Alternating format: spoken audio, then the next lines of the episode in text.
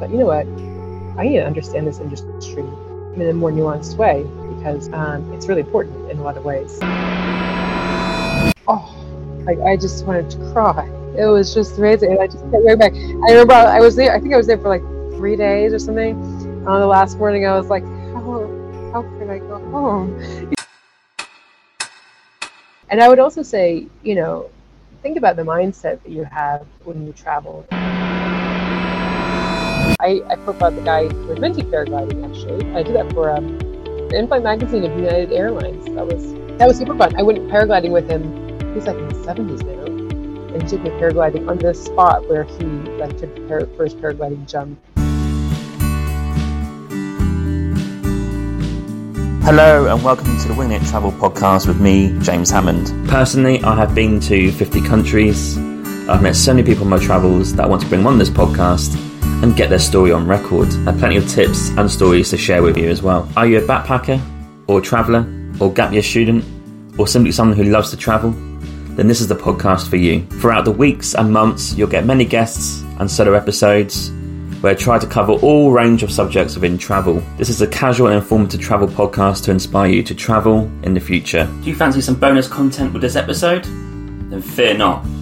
If you start to my Patreon today, by going on to www.patreon.com forward slash Winging It Travel Podcast, then you'll find these extra features every week for Monday and Friday's episode. One bonus episode every month, some ad free content, some early access to episodes, the exclusive added Travel Must Have feature on every episode, patron shout out, some ad hoc bonus episodes.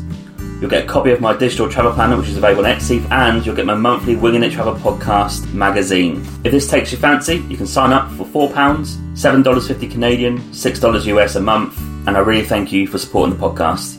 Hope you enjoy the podcast. Thanks for listening and supporting this, and I'll see you soon. Cheers, James. Let's get into the episode. Hello, and welcome to this week's episode. And I'm joined by award winning journalist, podcast host, and avid world traveller, Paige McClanahan. Paige is currently hosting the Better Travel podcast, and we're going to discuss that podcast today, dive into Paige's journalism career, and of course, get some favourite spots travelled around the world on record. Paige, welcome to the show. How are you doing? Um, thank you so much for having me. I am so excited to be here and to speak with you, James. Brilliant. Thank you so much. And where are you based currently? I live with my family in a little village in the French Alps that is about halfway as the crow flies between Geneva and Chamonix. So, very small village. Actually, our house is in a little hamlet that's just about 12 houses. So, it's very wow. rural. Lots of forest and mountains right around us. How on earth did you end up there? that, that's an excellent question. um, so my husband and I met in Geneva 15 years ago, and um, and we were actually just over an hour's drive from Geneva here. So he's from the UK and I'm from the US. So this kind of part of the world sort of feels like our base as a couple. And when we were living in Geneva, we spent a lot of weekends kind of out exploring the mountains, and we discovered this valley and fell in love with it. So fast forward kind of what, 12 or 13 years, we got married, we had two kids. Mm and we were living in Kenya actually, and we thought, where do we want to move with our family and raise our children and sort of settle down a little bit? And we remembered this beautiful valley that we had fallen in love with when we were living in Geneva. So we quit our jobs in Nairobi and yeah. we went sort of freelance, both of us, and um, moved to a little village. And it was just before the Brexit rules had changed. So we were allowed to come in. So I'm American, but as the spouse of a British person. I was still married to a European at that point. This is 2018. Yeah.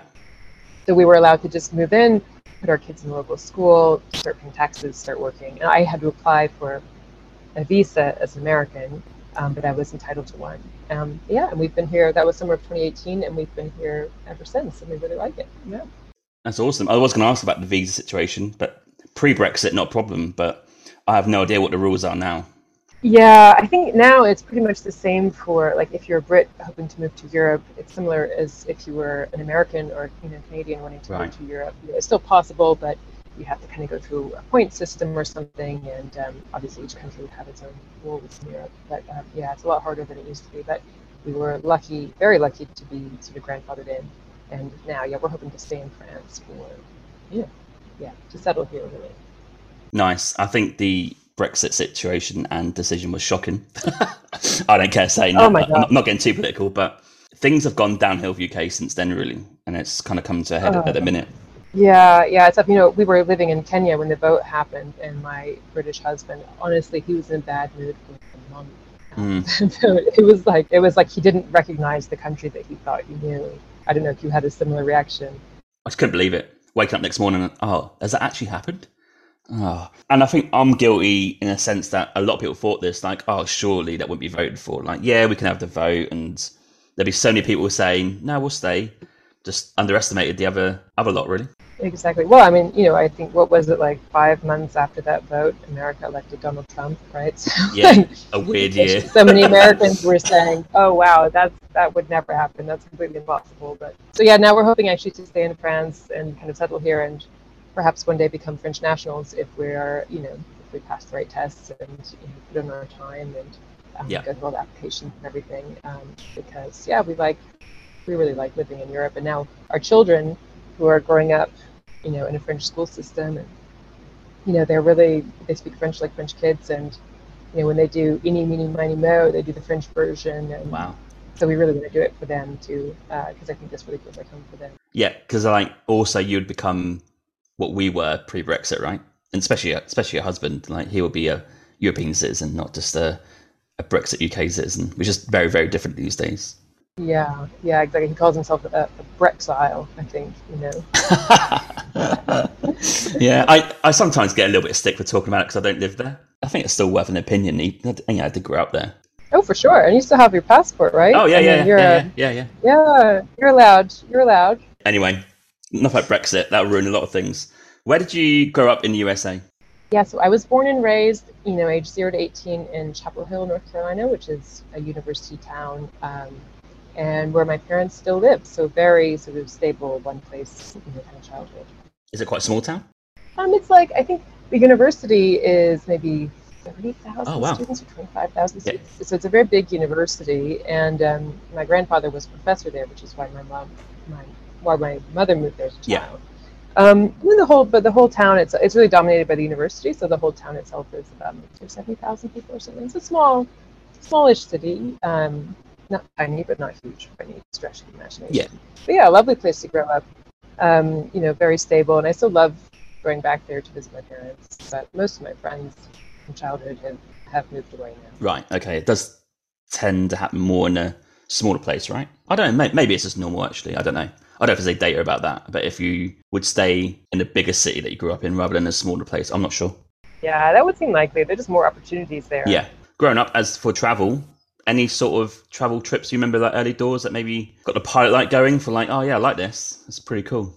Yeah, yeah, for sure. So, um, my very first time leaving the United States, um, I was super lucky when I was 11 years old. Um, my family spent, I think it was like 11 or 12 days we spent in Spain um, because my grandfather, who was a professor, who was a literature professor at the university there, he had a sabbatical um, in Spain for a year. So he usually lived, you know, 10 minutes down the road. We went to Spain for a year and we went to visit him when he was on sabbatical.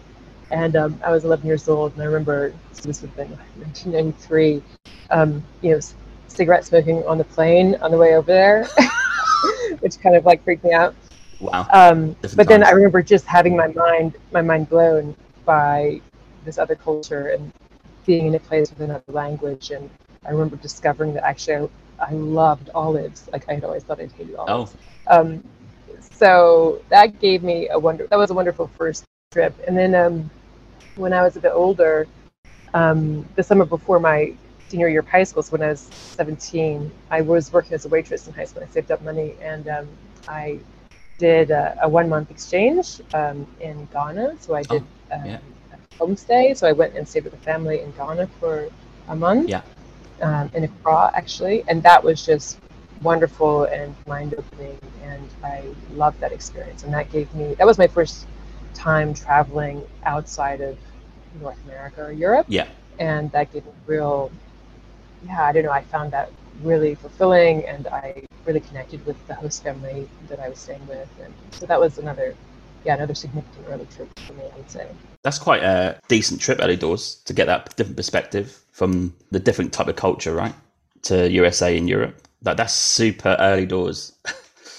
yeah, I have to say I'm still kind of amazed in retrospect that my parents were okay with it, mm. but um, but no, they were they were very supportive, and it was through I went through um, American Field Service AFS, this sort of you know organization that runs these things. So it wasn't like I just you know the phone book and gone and found family to stay with. But um, no, it was really really wonderful, and I had I had four host sisters, um, and yeah, I don't know, I really got along well with them, and uh, you know, and later on in life, ended up living in another part of West Africa for a couple of years, and I think the decision to move there was in part sort of inspired by the really positive experience I'd had in Ghana as a 17 year old.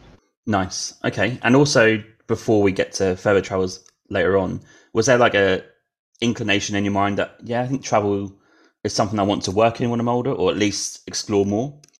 Yes, definitely. I mean, I, I don't think I ever it ever occurred to me that I might be able to get a job in travel, but it was just something that I felt, I don't know, like the strong impulse to do. Mm and also when I kind of imagined myself as an adult, you know, maybe when I was a teenager, or something kind of picturing what life I might have, I just couldn't quite picture myself living in the kind of neighborhood my parents lived in where I grew up mm. or having kind of job. I just like, it wasn't like I was anti that sort of vision. I just couldn't sort of see myself doing it. I had a real blank. I didn't know what I was going to do. I had lots of sort of daydreams, maybe I vague ideas, but no clear vision. Um, other than I wanted to sort of see the world. So yeah, yeah, it's crazy at that age that we are told to decide, right, where you're going to go, university or college, what you're going to study. I don't know. um, I'll, I'll do yeah. what everyone else maybe does. I don't know. well, in England too, you have to decide. I mean, I have nieces who are, um, you know, one niece is actually just starting university yeah. in Nottingham, mm. and she, um, yeah, you have to decide when you're like, you know, first you're 17, what A levels you're going to do, yeah. and what subject you're going to do at university. So I, I find, um, yeah, I'm, I'm so impressed with like these British teenagers who have to choose even earlier than, than we do in America, you know, what your specific sort of focus is going to be. But um, I know, I was always kind of a sort of generalist with lots of, you know, with some difficulty focusing in on a, on a specific topic, I guess. Yeah. I kind of envy that a little bit. I was just like, oh, I don't know. To give you an example, if you're listening, 17 years old, maybe 16, 17, depending on age, you sat in an office and your sort of tutor goes, right, you need to go and apply for UCAS, which is like the university company system who takes your application and you choose all your different subjects or places you want to go. And they're like, right, you can choose maximum six places to go. You need to choose six, apply to them. I'm like, I, I don't even know where to go. I'll pick Plymouth, Liverpool, Lancaster. I pick places that I just like looked at the map, went, yeah, that'll do. That's near a sea. I'll go there. Like no thought into it. And, and this is what everyone does. This is back in early 2000s. So I'm not sure if it's different now, but crazy when you think about it. And yeah, I did get into a few, but absolutely no idea what I was doing. There you go. Yeah, you are just kind of rolling with things for a bit at that age, I guess. Yeah, and I think the, but I guess the most important thing is to get life experience, not really the the subject or well, it depends what you want to do, right? You want to be a doctor, then you've got to you've got to choose a science or something, right? So yeah, I don't know, just a crazy system that we have. Did you grow up also exploring USA? Well, you know, a fair amount. Um, let's see, I mean, we did a lot of camping trips when I was a kid, and we would always drive to Nashville to be once a year because that's where my dad's from to see my like, cousins and uncles and stuff. Yeah. At age 18, I left North Carolina and went to college in um, Massachusetts. I went to Williams College, which yeah. is in Western Massachusetts and, um, and discovered New England and really enjoyed um, life up there for four years, which was a very different climate from the you know climate in which I'd grown up in the South. But loved it and learned to cross country ski and really got into. I ran cross country. You know, I did cross country running there. Just spent a lot of time on the trails, enjoying the the Berkshire, as we say in America, the Berkshire Mountains. No, sorry, not, know it's, it's painful, not Berkshire, painful to an Englishman's ears. Um, uh, the Berkshire Mountains in America, yeah. Berkshire, the county in England. Um, and uh, yeah, and then and I had like cross country meets in Montreal, which was fantastic, and in Boston, and so kind of got to explore around New England and, and further afield through running, which was which was cool too. Nice. USA, just to touch on that very quickly. What a country to explore! Like, how many different types of states have you got with different types of topography and like culture and food and wow, just amazing. Yeah. Oh, Oh man, do you know I really haven't explored the U.S. as much as I as much as I should have done. But um, yeah, the summer before, oh god, the summer before my third year of college, I worked as a camp counselor in Colorado, and so I had a wonderful summer, like leading kind of 15 year olds on you know four or five day hiking expeditions Nice. and climbing mountains on my days off and. Um, just enjoying the Rockies. That was my first time ever in the Rockies. Age what was I like twenty or Mm. something? So that was fantastic. Um, my sister actually lives in Hawaii and has lived in Honolulu since 2003. So I've been out to Hawaii a number of times over the years to visit her. So I've gotten to know that state pretty well. Um, yeah, there's so much of the U.S. that I still. I've never been to New Orleans. I've Mm. never been to Dallas or Houston or Philadelphia. I mean, yeah, so much more still to see. Hawaii. Do you have a favorite island? Oh, favorite island in Hawaii. Oh my gosh. Yeah, I would have to say the big island of Hawaii. Just um, the volcanic landscape there is so fascinating, and I'm slightly biased because I actually at university, I my major in college at Williams, my major was geosciences with a focus on. I did my master's or my master's, my bachelor's sort of thesis um, on like igneous petrology, so volcanic rocks. Um, so I well, sorry, not volcanic, on igneous. Oh gosh. You've forgotten it. I've forgotten it.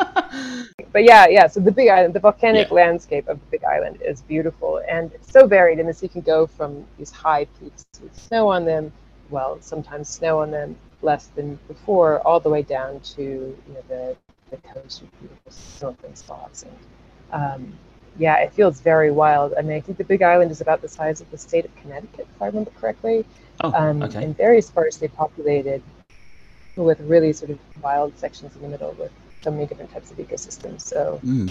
um, my sister lives in Honolulu on Oahu, so I, you know, I got to sort of give some credit there too. It's um, that's a fantastic island as well. Yeah. But um, if I had to visit one, family aside, Yeah. it would be um, Big Island.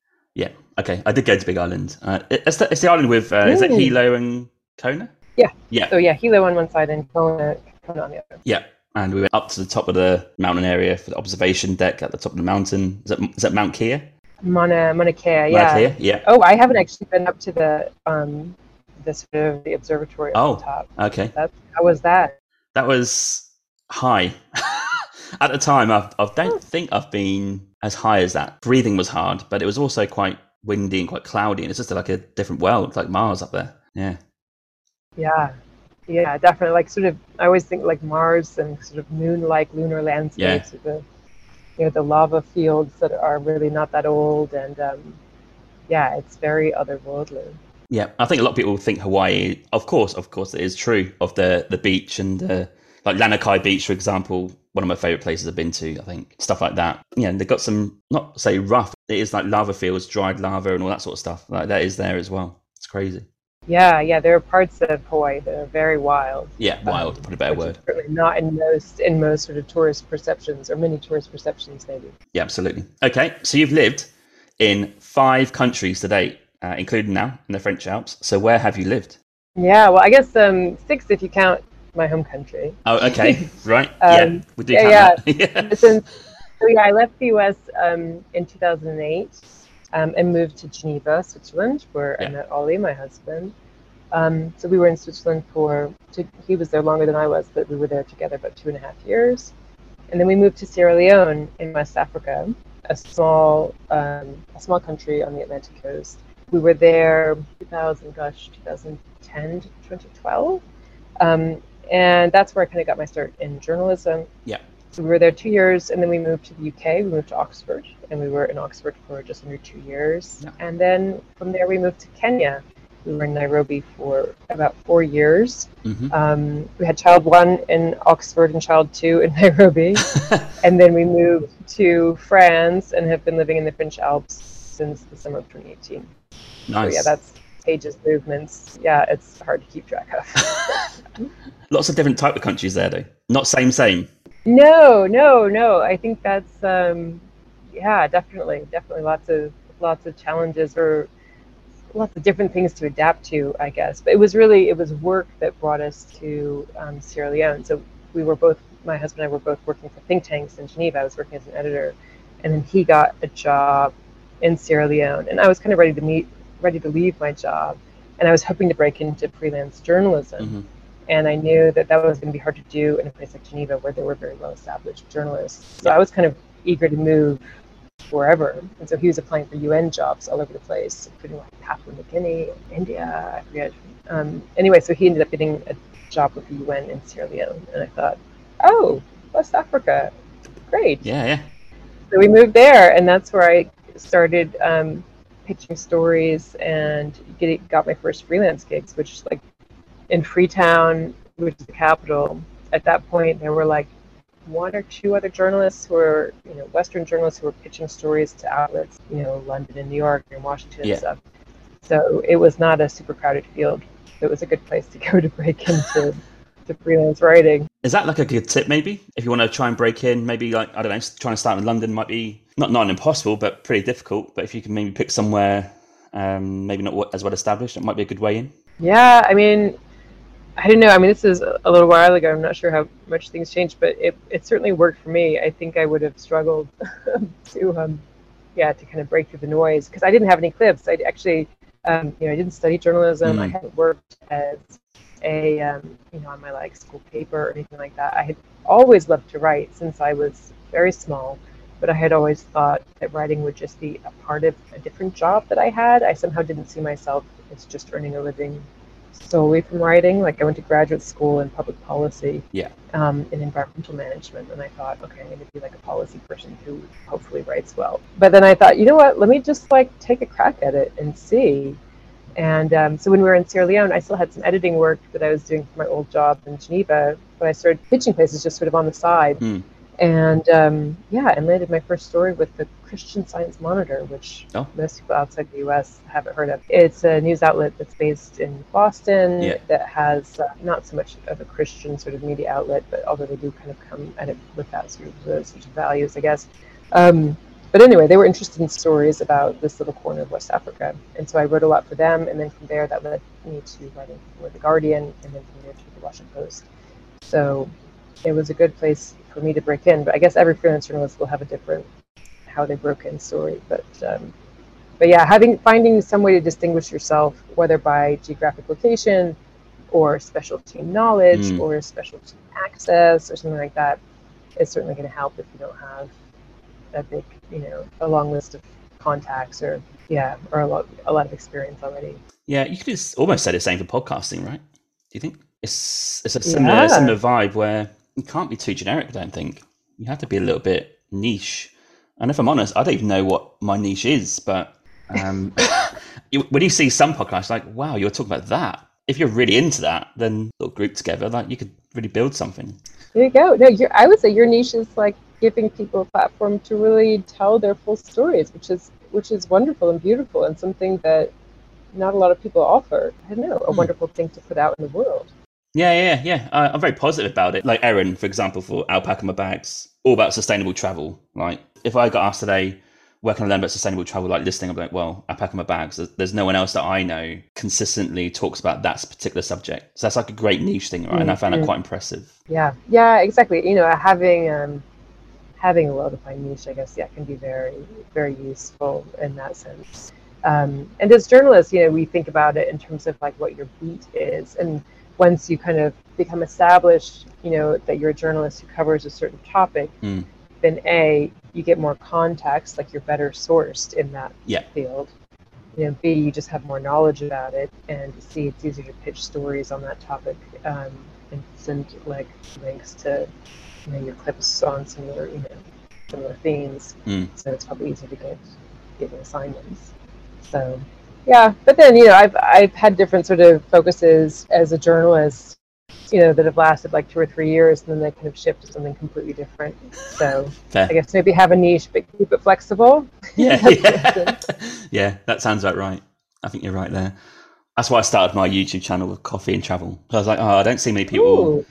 like traveling and just like showcasing the area and the cafe you're having a coffee in. So I thought that's quite a little bit of niche. So the idea for me is like I'll start in Vancouver this year, get my sort of feet wet in that like editing mode of videos and being uncomfortable in a calf when it's full and you're talking to a camera and then go and showcase some uh, cafes around the world. Hopefully.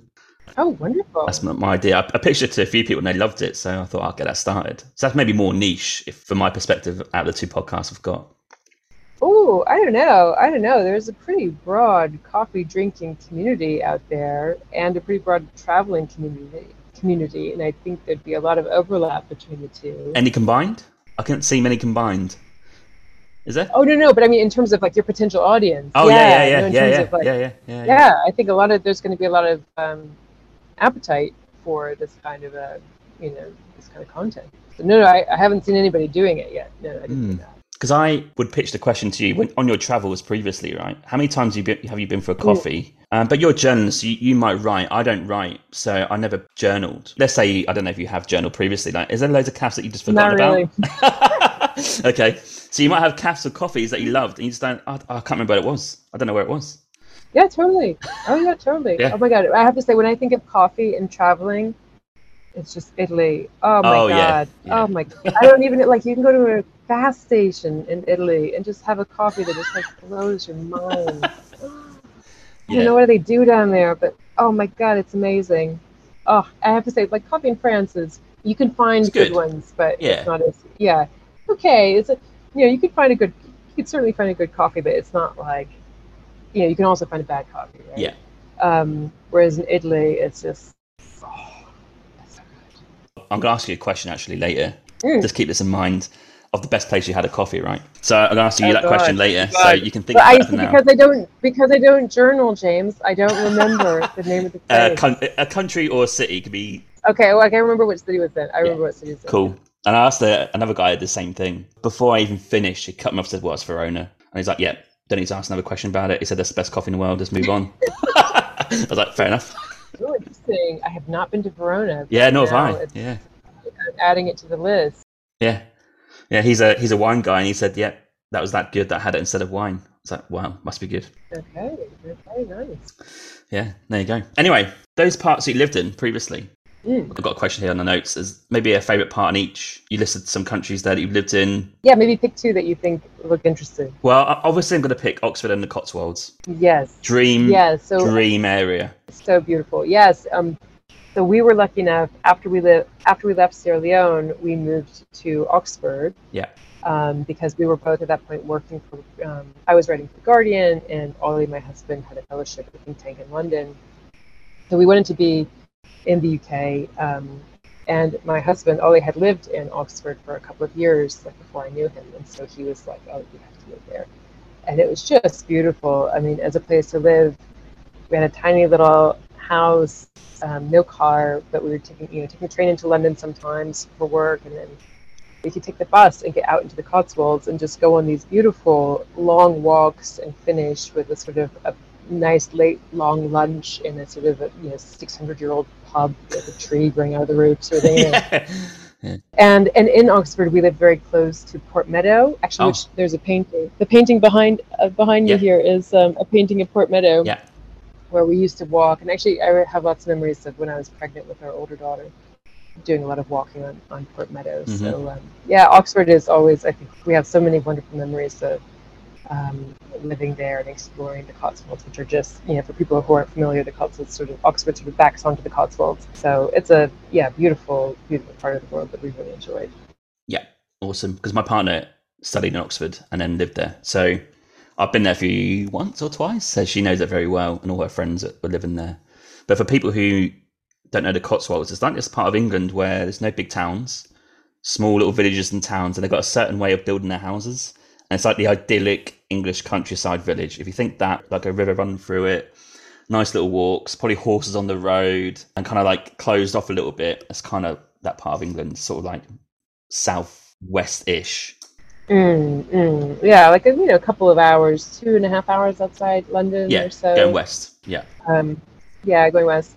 Yeah, my brother-in-law uh, and his family live in Cheltenham. Oh, which is just sort of on that's pretty close on the other edge. Of it. So yeah, yeah. So, and, and actually my my parents-in-law recently moved from kind of from Surrey, from suburban London, yeah. out to Cheltenham to be close to suburban London family. So we go to Cheltenham now several times a year to visit family and um, and enjoy going on walks from there too. So yeah, it's just an absolutely stunning part of the world.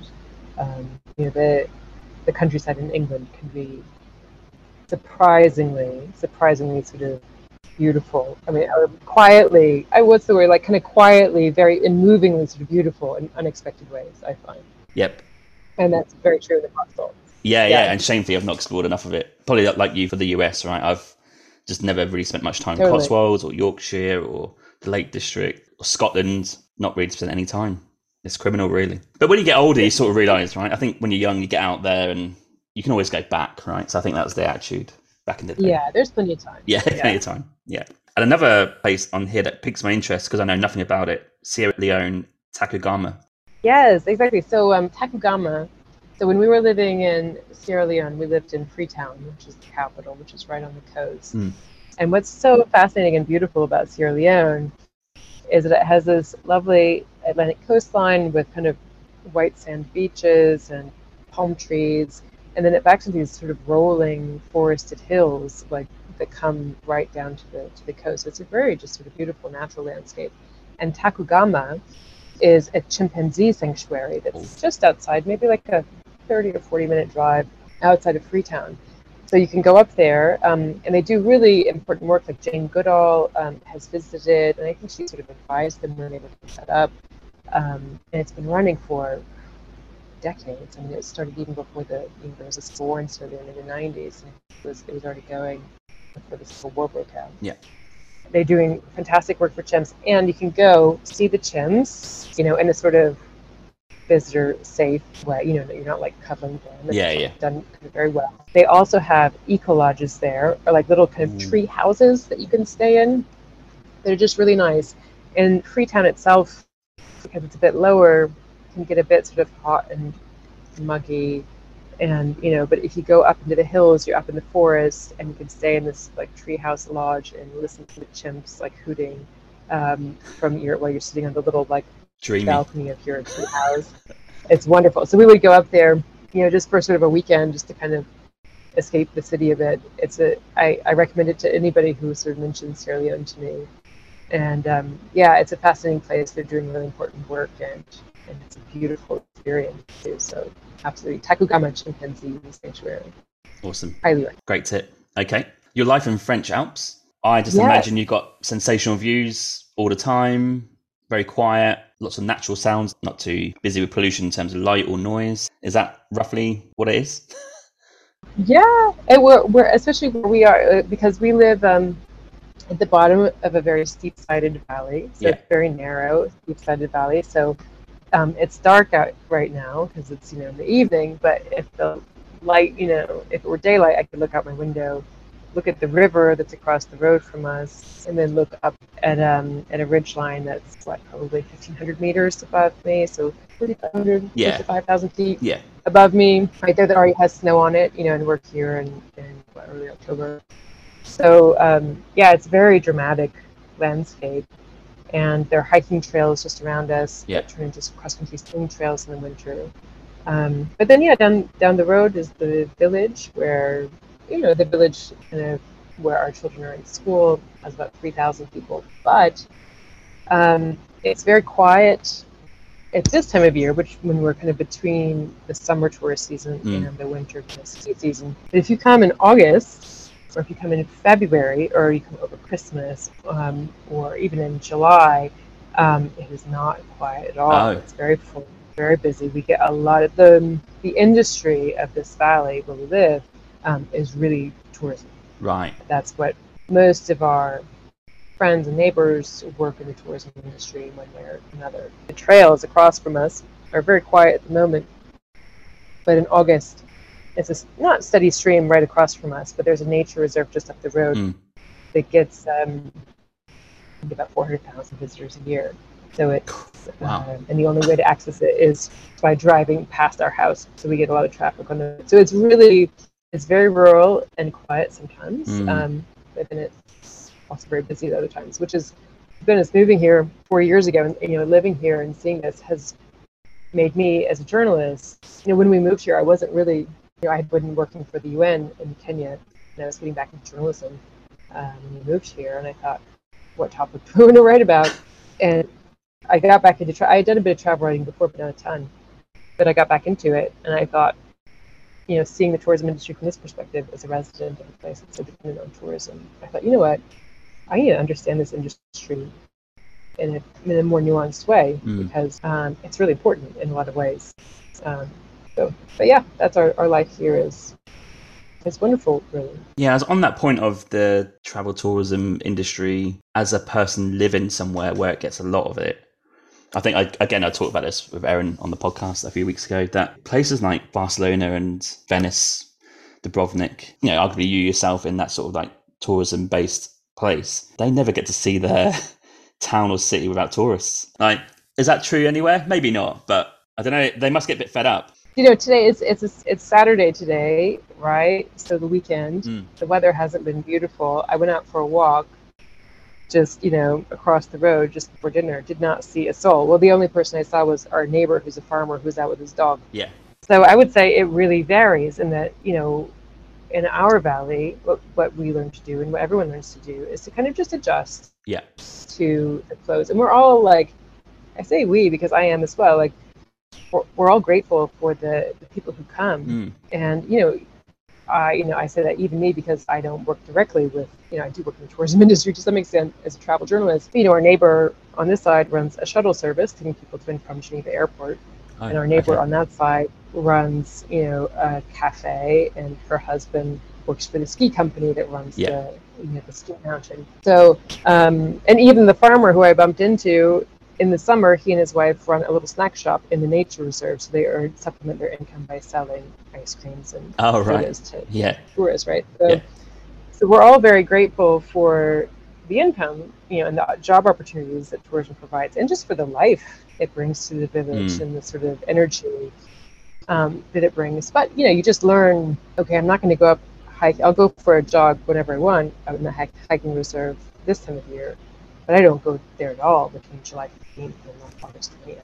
But in a place like Barcelona or Venice, maybe it's harder when you have more of a steady stream of people year round. Yeah. And it might be harder to you know, like find those quiet moments. That comes into like over tourism, right? Which I think you would maybe talk about on your podcast as well. Well, this is like pre-COVID, right? So we can't really comment too much on post-COVID, but I'd imagine that some places are scared a little bit. Is it going to go back to normal?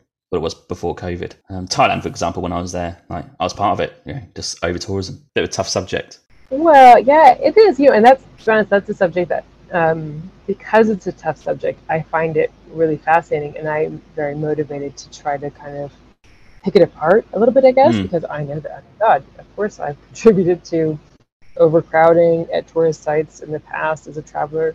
I mean, most of us have, right? Yeah, yeah. yeah. Um, but I also see the value of travel both for um, you know travelers themselves as well as here, you know, for our community. Mm. It's a fantastic, you know, people in our in our village are in our valley are very excited about the tourism industry. Oh, it's okay. Really, very, people are very positive about it. I mean, because they all work in it, right? Yeah, yeah, yeah. And the local sort of planning committee and everything, they're all very actively thinking about how do we manage this? How do we plan for 30 years from now when the ski resort's not going to be like viable probably anymore because we're not so so high here. Um, so it's really you know it's it's part of the fabric of the community. It's really interesting, and I think and I remember um, on on my podcast actually I interviewed um, a fantastic woman named Inga um, daughter, if I if I remembered her name correctly there. And um, she's the former, I believe she's the former director of Visit Iceland. And oh. I talked to her about over tourism in Iceland yeah. because Iceland became really well known for over tourism. Mm. And she was like, you know, that's really not fair, actually. Or a lot of the sort of the outside descriptions of Iceland she found were sort of overblown or it's like you're taking one specific problem at a specific site, you know, at a specific time of year, and you're sort of extrapolating to the whole country. Yeah. When actually, when we think about over tourism, it is a very specific problem, and that needs specific solutions. So, just kind of saying, "Oh, over tourism is a problem. We should stop going to Iceland," is kind of defeats the purpose, or sort of, you know, it doesn't lead to a good outcome for Iceland because they still want tourists to come to Iceland, um, or for the traveler who wants to go to Iceland, you know. Um, so I think taking over tourism and trying to sort of pick it apart a little bit and understand the nuances and the the real drivers and the real things that governments can do, because there are a lot of things that governments can do um, to minimize that. You know, I think it's I think it's a fascinating, really rich topic, and that you know is why I have chosen to sort of go into that a bit in journalism. Yeah, Iceland's an interesting one. Yeah, I think that's a it's a valid point that because you think the Blue Lagoon, for example, in Iceland that we all a lot of us has been to, that maybe specifically that thing might be just too much, but it doesn't represent the rest of Iceland. Imagine if you got a jeep out and then drove around the the ring road on the island and went to like some of the smaller villages. They probably don't see a tourist stay there. so they'd say, "Well, I don't think there's yeah. a problem." so yeah, it's a, it's a, it's a really good exactly. point. Now, yeah. I mean, it's a question. You know, you get you get problems with crowding when the supply of visitors exceeds the capacity of the infrastructure that's there to, to welcome them, right? Mm. So either you work to kind of dilute the visitors, either by spreading them out longer over season, or by kind of dispersing them out to other places, mm. or you say, okay, fine, we're going to have a big number of visitors here. How do we how do we channel them in a way that's going to be more efficient mm. or less damaging? Or how do we, you know, we need to build more toilets? That's usually a big thing.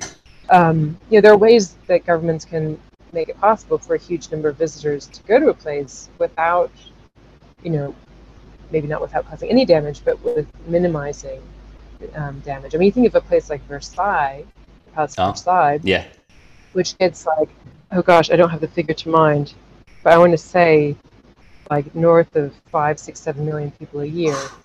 Um, don't quote me on that, but they get a lot of people. Yeah. It's in the millions, right? Yeah. I'd have to look up. And um, and they do it really well. Like they, they funnel those people. They have um, a system for it, and this is you know really rich heritage, obviously like very old rich heritage that these people are seeing, um, and people are able to have a, a, a full experience of the place without doing any damage to the the heritage that's on display. Yeah. So I think you know picking apart over tourism and looking for these solutions is is something that is really helpful to do. Yeah, I think my Barcelona example would be like Las Ramblas, the street. Yeah. Everyone walks on it, but then you know, as a traveller yourself, maybe you can just say, do you know what? I'm sure it's great, but let's just take a little few different turns on the side streets and see somewhere else that could help. Um, maybe the people who live on Las Ramblas like not feel overwhelmed but maybe we can do limits on our own side to maybe mitigate those like I won't say disasters, but like the, that over tourism of like one specific area. Yeah, I mean that's I, you know Las Ramblas I think is you know that's um, a really interesting example that you raised because you know you have issues with overcrowding at some sites, but you also have issues in cities, especially in European cities, of the kind of the hollowing out of the city center and the yes. kind of of the city center and um, and you see that in Las you know Ramblas they've you know been working on policies to sort of counter that in places like you know Amsterdam. Mm. There are things again. I have to say, like I really, the more I learn about this topic and the more I sort of write about this topic, the more that I see the possibility for governments to make really to take really concrete steps to to stop this kind of thing from happening. Mm. Because you know it's when it's when the sort of the the shops, the kind of the mix of shops start to change in a place like Las Ramblas. So there, um, you know, tourist shops out, you know, kind of push out the the shops that used to serve the residents. Like with strict planning regulations, you can prevent that from happening yeah. if you're a local government, right? and that's what Amsterdam has. Amsterdam has done that recently, but um, you know, I think cities in general are still kind of playing catch up a little bit, or trying to understand the dynamics at play and how they can regulate um, regulate around them to minimize the negative impacts of um, you know a growing tourism industry in the city. Mm, okay. And and these type of subjects are these are sort of the stuff you like to get stuck into for your travel writing and journalism? Exactly, exactly. Yes, I think, um, it, and it really does stem from living in this place that's you know that has a very active tourist industry. Um, that is really important for the local economy. And I just think, you know, it's so important that we get this right. I think travel and tourism is so important um, for us as individuals. Like, I know how much travel has changed my life and made me more compassionate and empathetic and, you know, knowledgeable person. Yeah. I may still have a long way to go, but like, it's helped. Um, and I see, you know, and how it can support economies. It can, you know, it can provide a lot of funding for conservation you know, it can help sort of provide incentives for the preservation of cultural heritage, this kind of thing. But it's all in the how, isn't it? It's all in the how it's regulated. It's all in how it's done. and um, and I don't think it's fair to put too much of a burden on the individual traveler. I yeah, mean, true. Really, I don't. There's there are certain things, you know, obviously how we behave when we're visitors is hugely important. Um, so there are a lot of, you know, it's it's important that we think carefully about our choices. But these big, you know, the kind of the bigger picture questions, I think, you know, a lot of the a lot of the responsibility falls on the shoulders of the local authorities and the governments yeah. to kind of step up and listen to the residents and, and make the sometimes uncomfortable or difficult decisions to regulate something that wasn't regulated before. Um, so yeah, all of this stuff um, I explore in my in my writing for the New York Times, you know, in the podcast, and I'm also actually writing a book about the tourism industry that's going to be published in 2024. So I still a okay. ways off. Yeah. I'm in the process of um, researching and writing it now. So I'm kind of going, and it's all on these kind of issues of over tourism, but also the importance of travel. So it's um, yeah, it's in the works but I'm enjoying it. That's for sure. Yeah, that's an exciting project for the book. Yes, exciting, daunting. Yeah, um, yeah, you know, daunting. Yeah. Sometimes I go from being like pinching myself to being like, Christ, what have I done? You know, I like I've signed a contract to to deliver a manuscript, um, so it like it has to happen now, or else I have to pay back some money. That's what you call pressure. That's what you call pressure. Yeah. But you know, um, deadlines and, and contract um, contract sort of clauses can be incredibly motivating. Yeah, yeah. yeah. So, uh, yeah. so that, that's kind of where I am now. But I'm still, um, yeah, I'm still kind of in the early stages of it. So yeah, we'll we'll see how it goes. Awesome. Okay. And on your research and your previous travels, I've got a question here, which is quite a deep question, but I was going to save it for the end, but I'll do it now because I've got another type of question for it. The purpose of travel. What's your oh, thoughts wow. on that? Yeah. Oh man, I mean, so yeah, I think you know, the purpose of travel, a, like helping us make connections with people and cultures that are that we're unfamiliar with. Mm. I mean, I think you know, um, I had a this American sort of travel guru, Rick Steves, on my podcast, and he talks about this like so beautifully and how um, you know the the problems that we're going to encounter as a species in the years ahead and decades ahead are going to be you know across borders yes. right between climate change and pandemics and we're going to need to learn to work together and understand each other and not be scared of each other and um, you know by traveling to other countries and getting to know other people and seeing their humanity and understanding their perspective and what they're going through um, you know, that can just give us as a, as a species so much more love for our brothers and sisters and um, and capacity to cooperate. Yeah, yeah, yeah. Which is just you know something that we're all going to be able to um, need to be able to do. Okay, so yeah, I'm getting all kind of woo woo here. Sorry, but um, no, no. And also, so meeting, so making human connections, which is not always easy to do when you travel, but I think if you can do that when you travel, that's like, you know, that's really top bar sort of stuff but also just making us uncomfortable and getting us out of our comfort zones yeah. and um, and helping us to understand ourselves and our place in the world um, in a sort of uh, enhanced perspective, I guess. Because yeah, you learn more about yourself by and, and, where you're from and, your background by throwing yourself into different environments. Yeah, I think it's it's so good for for all of us really to um, to throw ourselves into into different cultures. Yeah, could not agree more. I booked a trip to Greece this week because um, I was figuring out where to go December for Christmas. I thought I'll go home for Christmas, but I'll go to Greece two weeks. On my mind is like, well, I got, I got the coffee and travel podcast. That's you know, I got to go to find some random cafes. That's an easy one. But the next question is like, well, can I find some local people who would be comfortable speaking on an English speaking podcast and just talk about that area, what they feel like their town or city they're in is, is doing with maybe pandemic or travel, maybe learn a bit about the culture. But I want to go and speak to someone there who can tell us about that island and the best places to see on that island and what they think of the world and you know just learn a bit about their culture. So like why wouldn't you want to learn and see different cultures? Exactly. Oh well that sounds that sounds fascinating. How long are you planning to stay? Well I've got two weeks in Greece. But yeah, Great. Well, I look forward to whatever content might come out of that trip. yeah, yeah. Hopefully, get some good coffees for you to go and check out, and also hopefully interview some local people. Let's let's see where that goes.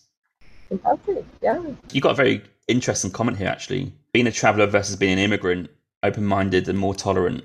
Interesting, interesting. Yeah, I mean, um, I was struck in listening to your conversation with Dave Seminara. Oh, yeah, um, yeah. There was a conversation where you were talking about some people who enjoy traveling but don't enjoy living overseas, and other people who enjoy living overseas but don't enjoy traveling, Mm. and sort of what is the balance for you. And I was kind of thinking about that, and I was like, yeah, I'm somebody who is, I enjoy traveling for sure, um, but I also just enjoy making my home outside of my home country. And actually, like, kind of the constant moving, you know, just gets kind of tiring after a while. Mm. But by making my home in a place that's other than my my home country, you kind of get that like lower level dose of what I find so fascinating about travel. That kind of being on a constant, be constantly the sort of the bottom of the steep learning curve. You get that sort of built into your everyday. Yeah. Um, and uh, so yeah, I think, um, and people talk about these terms like expat versus immigrant. Yeah. And I, I felt like different versions when we lived in Nairobi and we were with the UN and we were diplomatic status and in the little UN bubble there, I felt like an expat. Yeah.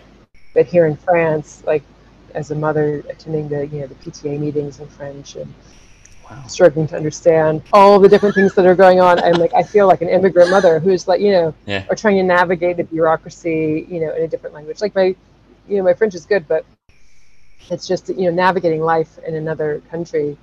Um, I feel like, yeah, you know, like immigrants all over the world, really. like, yeah, I don't know. I, gosh, I'm not sure where, where I'm going with this, but um, you know, I think living living abroad and traveling deliver similar benefits, but maybe at different different scales. Yeah, because that part of Dave's book really piques my interest. I, I know you've not read the book yet, and I implore anyone Mm. listening to read the book because he does go over the subjects maybe as an avid traveler you don't want to hear or read about, and that is people who hate travel.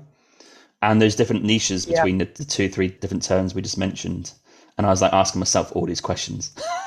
and I think I said on Dave's podcast that I was six months traveling, six months off. Uh, on reflection, I think I'm actually more 60% traveling, 40% home. Oh, really? That's what that's your sort of average. That's what I'd like to do in a perfect world. like.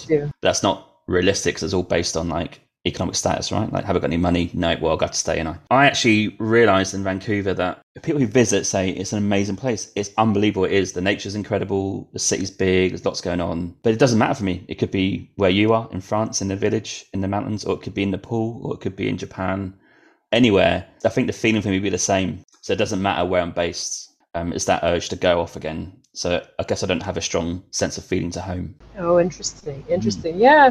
I mean, I guess that's that's maybe one thing that a lot of us kind of wandering nomads have in common is that sort of. I mean, where I grew up and where my parents still live, it certainly feels like a base for me in some ways, but it Yeah. feels like my parents' home. It, it's not my home Yes. anymore. Kind of makes kind of breaks my heart a little bit to say that out loud, but it's you know I enjoy going there, but yeah, it's, so you know I guess maybe people who are have this sort of wanderlust and they're constantly moving around, living and traveling in different countries. You know, it's a situation where you don't really feel fully at home in any place. No, it's quite frustrating actually sometimes. Yeah, well, yeah, but I mean, you know, I think about that for our children as well, who are growing up with two passports, you know, Yeah. American and British, and living in a third country. Yeah. Um, you know, so when someone asks, like, you know, when our daughters are in their 30s and someone asks them, so where are you from? What are they going to say? Wow, yeah. Yeah. Yeah. Time will tell. yeah. So, but how, you know, but then how important is that? I mean, that's another question. Well, yeah. um, how important is that sort of sense of place? And I think it really varies from person to person. Yeah. Um, because I think for me, because now I'm moving around with my my sort of nuclear family, like that's home really, and we might move Yeah. again, but it's within the context of that. So Yeah. That's an interesting comment actually. Is it four or five of you? It's four. yeah, yeah, four. Well, plus the cat, you know. Yeah, well, very important. I love cats, don't get me wrong. Let's say five. yeah, you five can go anywhere in terms of let's talk about like materialistic, like a building, like where you are now. Hmm. And that's your home for now. But as long as you five are together, anywhere can be home. I guess we always think home of the place. Maybe that is that, that maybe that is the thing as well for some people. But for some people, like you say, it's maybe for you, it's uh, the nucleus is together. So you could go to Japan tomorrow, and as long as you are together, that's yeah. still home. Ah, totally. Interesting thought. Totally, that. Never thought about that. Yeah, yeah. Hundred percent. Yeah, it's like our home travels with us. We're like little turtle. You know, you can climb into the shell. Um, and uh, and actually, I remember when we were living in Sierra Leone. So this is before we had kids. Probably yeah, before before we were married. Mm. We got to know a U.S. embassy couple who were probably in their fifties, um, who had lived all over the place over the years. It was like yeah. two foreign service officers who were married to each other. Oh. You know, every two or three years, right? And they had kids who were 18 and 20, um, living in, you know, they were back sort of studying in the U.S. at that point. And I remember talking to the woman who was kind of offering some sort of like older sister kind of advice sort of thing. And she was like, what it does if you have a family with this kind of like roaming situation, it makes you so, you know, tight, so close knit as a family. Like you really learn to rely on each other. Yeah. Um, because you are all you have when you move to a new place. Um, so she said that their two children were were so close in a way that she was never that close with her own siblings, and her husband wasn't close with that. Got it. Wasn't that close with the siblings very because they had that sort of nucleus.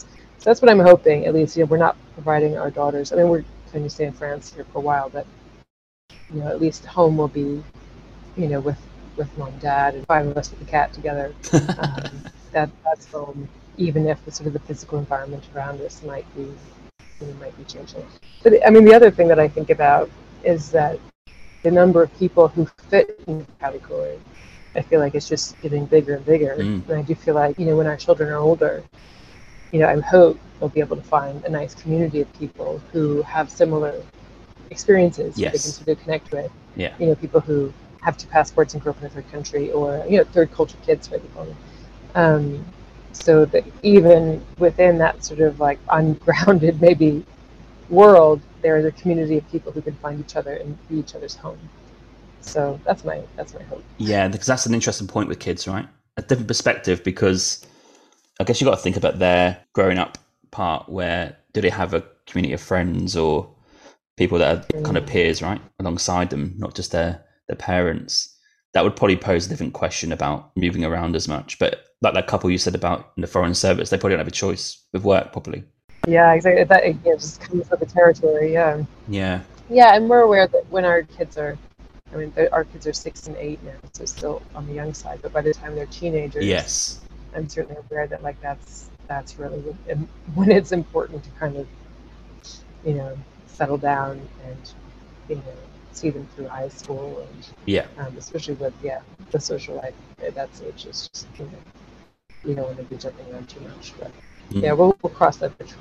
yeah, yeah, and, and weirdly, because my parents were not travellers, and still arguably aren't, even though my mum's coming to Athens with me for three or four days uh, in December. Nice. Um, I had a big group base of friends that a lot of them are still there, so that's quite lucky in the sense that I know I've got some close friends, even though I don't live there. That's lucky in that sense. It can make you lazy sometimes. You don't feel you have to make friends, so you need to get out of that mode. But at least they're there so I can go back home to where I grew up and still have some friends to talk about live stuff that's not travel because they're not interested in it, and just kind of joke around a bit more. You know, um, I guess a lot of people who maybe travelled a lot when they're younger don't have that firm base of friends, especially if they didn't get on with people in their school. Yeah. yeah. I mean, I think that is something that we're aware of is finding sort of groups of children who our kids get along well with, who can be constants throughout their childhood. Um, and really, it's the, the children of our old friends who we see regularly um, and making a point to kind of keep those connections up. Or even,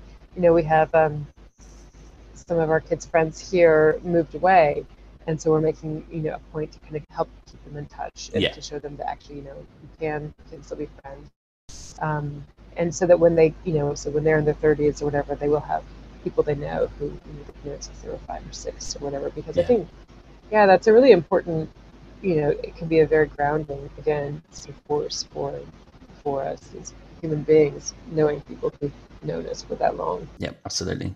Interesting. Yeah, that's quite an interesting topic. That. So with Dave, I just asked a few questions about that because this book is quite interesting on that. He said he made a point to discover the other side, if you like. And I don't think he called it the dark side, but the other side of travel where people hate it. Yeah, yeah I mean, I heard just you know, like there are people in my family who are really not travelers. Um, and I can appreciate that it's just like, it can be overstimulating. Not to say that they like necessarily hate travel, but it's just not something that they're drawn to, and it can be sort of overstimulating in a way that's unpleasant. I think.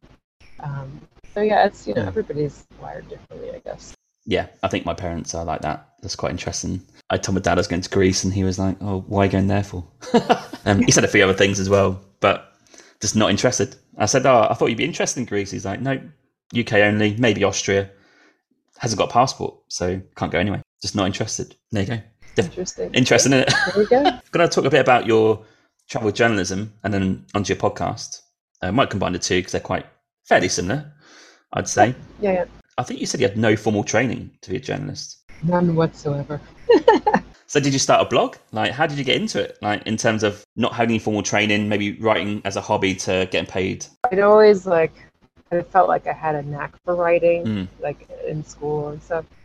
It was something that I enjoyed and that I felt like came fairly naturally to me, as opposed to like chemistry or something. yeah, um, which yeah, not so much. Um, so I kind of I felt like I sort of had it in me, you know, this Yeah. kind of like impulse, and I enjoyed writing things. And um, and yeah, so then when I, um, gosh, my first job out of graduate school was an editor as an editor at this think tank, and um, so that was a job where I had to write regularly and on short deadlines and Yeah. for a public audience because I was writing something that was read by a lot of people, and I loved that. I just really that's where I really learned. It was in that job because you know my, my original supervisor and then colleagues who really helped me learn how to structure a news story but also to be honest i mean isn't rocket science? Like you know you read other stories. You learn by reading other people's work right? Mhm. like you see what they're doing how to structure it you know what voices they're bringing into the story. You learn by reading and you learn by working with editors. So i learned in that job um, and by having um, and but yeah learning by doing really. And then from that job, you know, we moved to Sierra Leone and I started pitching news stories.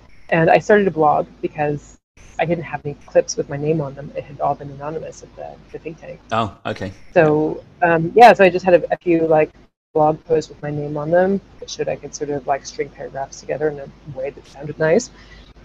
And that helped me land, you know, my first um, my first paid writing gigs. And then basically, if you can sort of deliver and give an editor something they're happy with, and deliver it on time and the right word count, and basically just like be a generally kind and polite person, you know, which goes a long way in life yeah, it does. um, then you're probably going to get more. You're probably going to get more work. So that's what happened to me then. And then one outlet, you know, once you get some clips there, you can start pitching the sort of the next one up the rung, Yeah. the next one up the rung, the next one up the rung, and then, you know, that's how I ended up writing New York Times. Okay. So I, it was really learning by learning by doing. Um, and I thought about. I applied to journalism school. I applied to Columbia actually. I got into Columbia and decided not to go oh, okay. because I was already doing it at that point. I was already working as a journalist. yeah, yeah, of course. And Yeah, I'm yeah. God, it's expensive. And we were living in Sierra Leone. I applied to because we didn't know where we were going after Sierra Leone, right? Yeah. And I was like, well, heck. And Ollie was like, sure, like we could go to New York for a while, whatever. So I applied. I got in, but it was like, my God, so expensive. And it was like, I'm already writing for the Guardian without a master's degree in journalism. Uh, Why pay like through the nose to you know?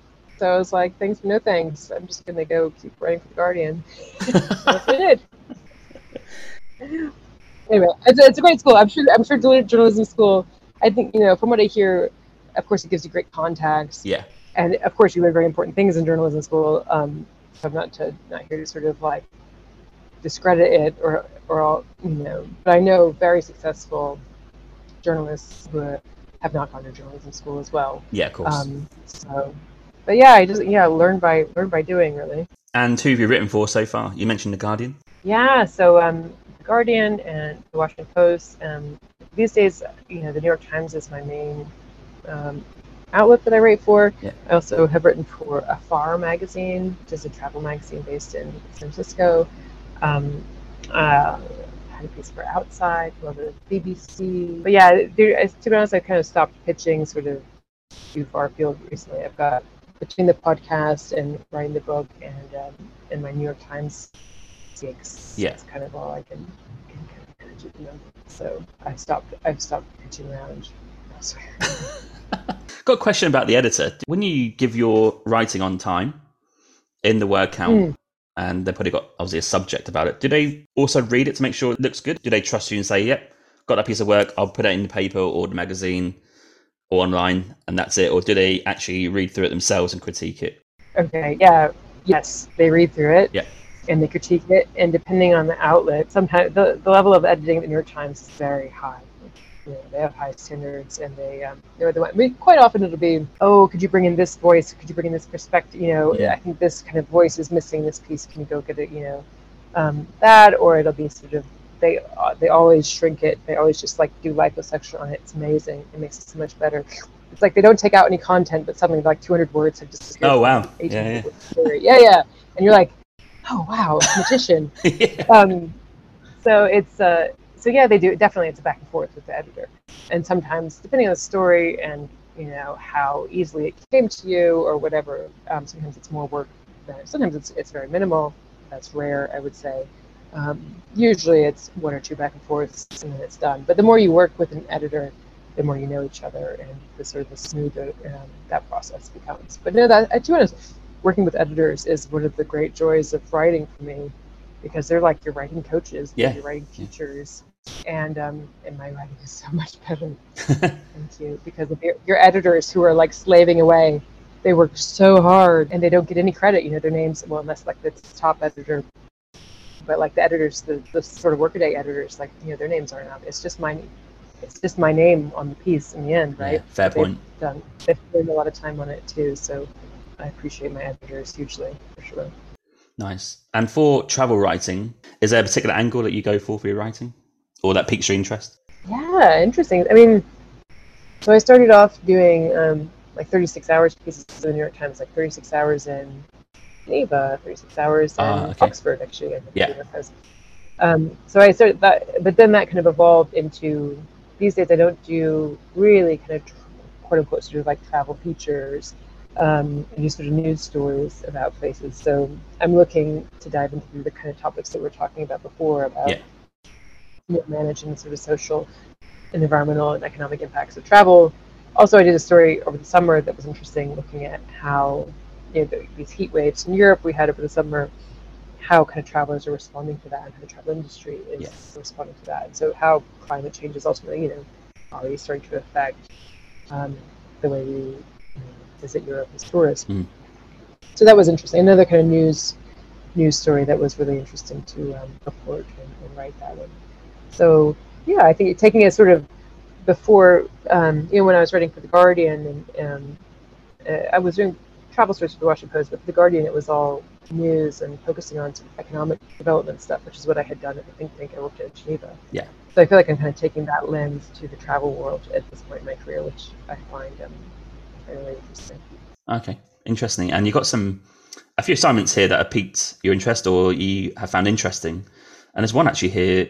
I don't know. It's starting to creep up? Airbnb slash Barcelona. I guess you've looked into Airbnb. Now, come from someone who just books Airbnbs just willy nilly. Not all the time. Just uh, if I feel like I'm going there and I want one, I just book one. But I've I have no perspective on how that impacts the local tourism or tourism as a whole. So, wh- what did you find that was interesting in that story? Yeah, yeah, that's fascinating. Well, first of all, I have a podcast episode for you. Yeah.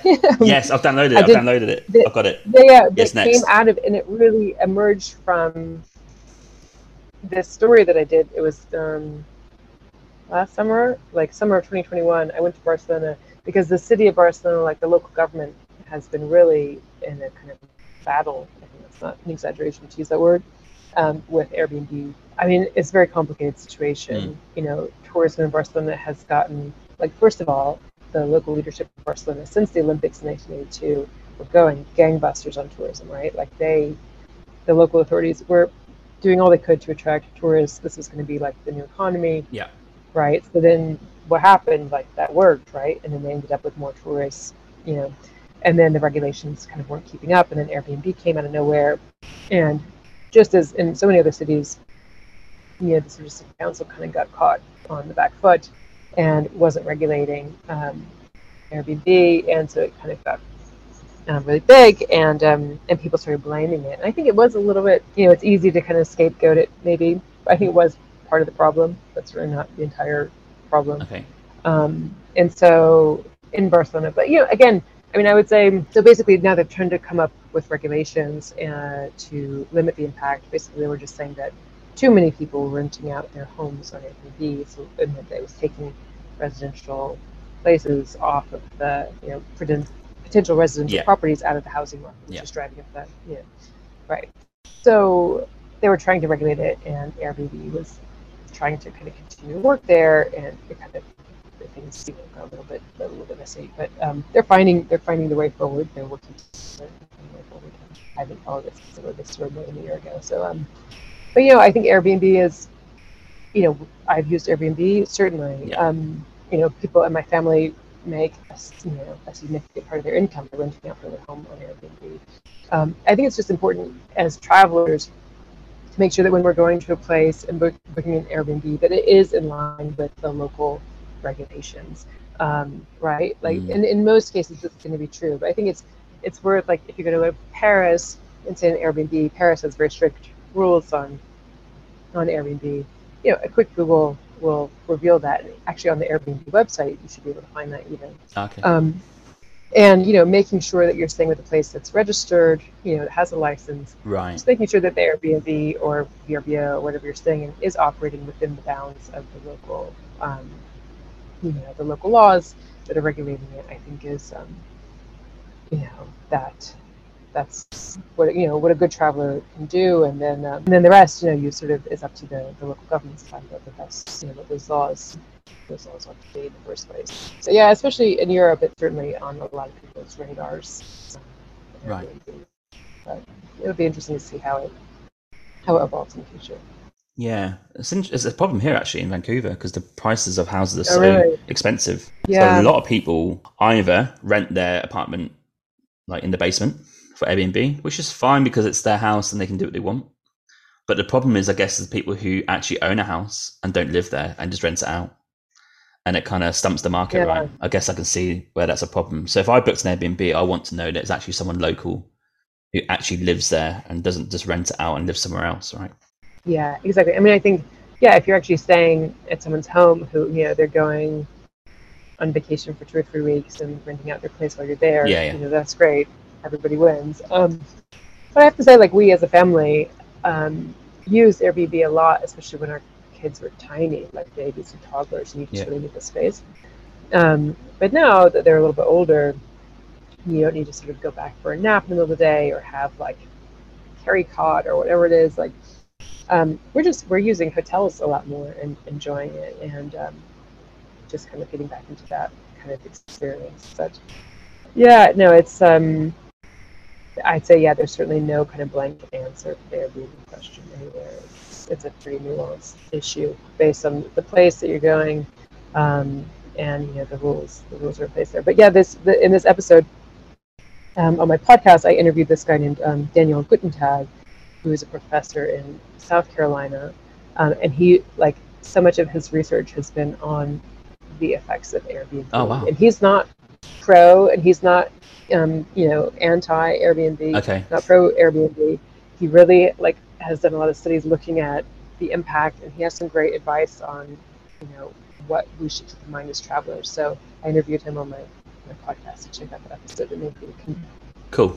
I'll link. I'll link give you, it. some, give you some answers. But he's a great guy. If you want to have him on your podcast, Oh, yeah. I'm happy to give you Yeah. email. There's a few people on your podcast I want to get some contact details of, so I'll, I'll Oh, do. I'll do it after Yeah, the yeah. after the show.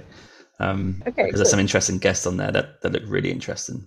That's good to know. I'll link the Airbnb uh, show in this episode because I want to check it Okay, out as well. I've got it lined up. So I'm intrigued by that. The problem with Airbnb is to finalize on this is I looked for Greece, for example. I was like, right, Athens. Do I stay in a hostel? Do I go hotel? Airbnb? I looked at all. Hostels are just too expensive. I'm like, why are hostels Yeah. becoming more expensive than Airbnbs? Like, this this shouldn't be a thing. Because when I travelled ten years ago, probably backpacking, obviously Airbnb. I, I don't know if they're around ten years ago, but I think, yeah, they were. hostels were the savior of budget because it's like, oh, cheap. It's a dorm room probably, but at least it's cheap. Yeah, Even dorm rooms now, like, well, if I pay a little bit more, I get a whole apartment. um, yeah. I mean, it's like you know, there's a reason that Airbnb has grown Yeah, yeah, yeah. as much and as quickly as it has, right? It like it really serves a you know it provides a, a service that a lot of people are looking for. Yep. So yeah, I don't know. But yeah, check out the episode. Lovely. Okay, awesome. And just to quickly finalize on your travel writing before we delve into podcast, just a bit of advice, maybe someone wants to be a writer. Um, that's not obviously don't go to journalism school because you didn't do it, but like other than that, yeah, if you go to journalism school, then it'll be much more straightforward okay, yeah. who can advise you on this. No, I'd say like go to journalism school if um, if you're less kind of um, I don't know schizophrenic than I am, and you know what you're going to do, and you're you know I, it took me until age what 26, 27 to figure it out. Yeah.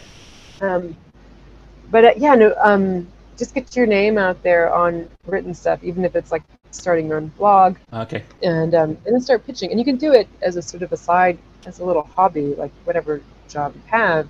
You know, you can you can do this on the side and mm. see how it goes, and um, and pick you know pick a you pitch book reviews.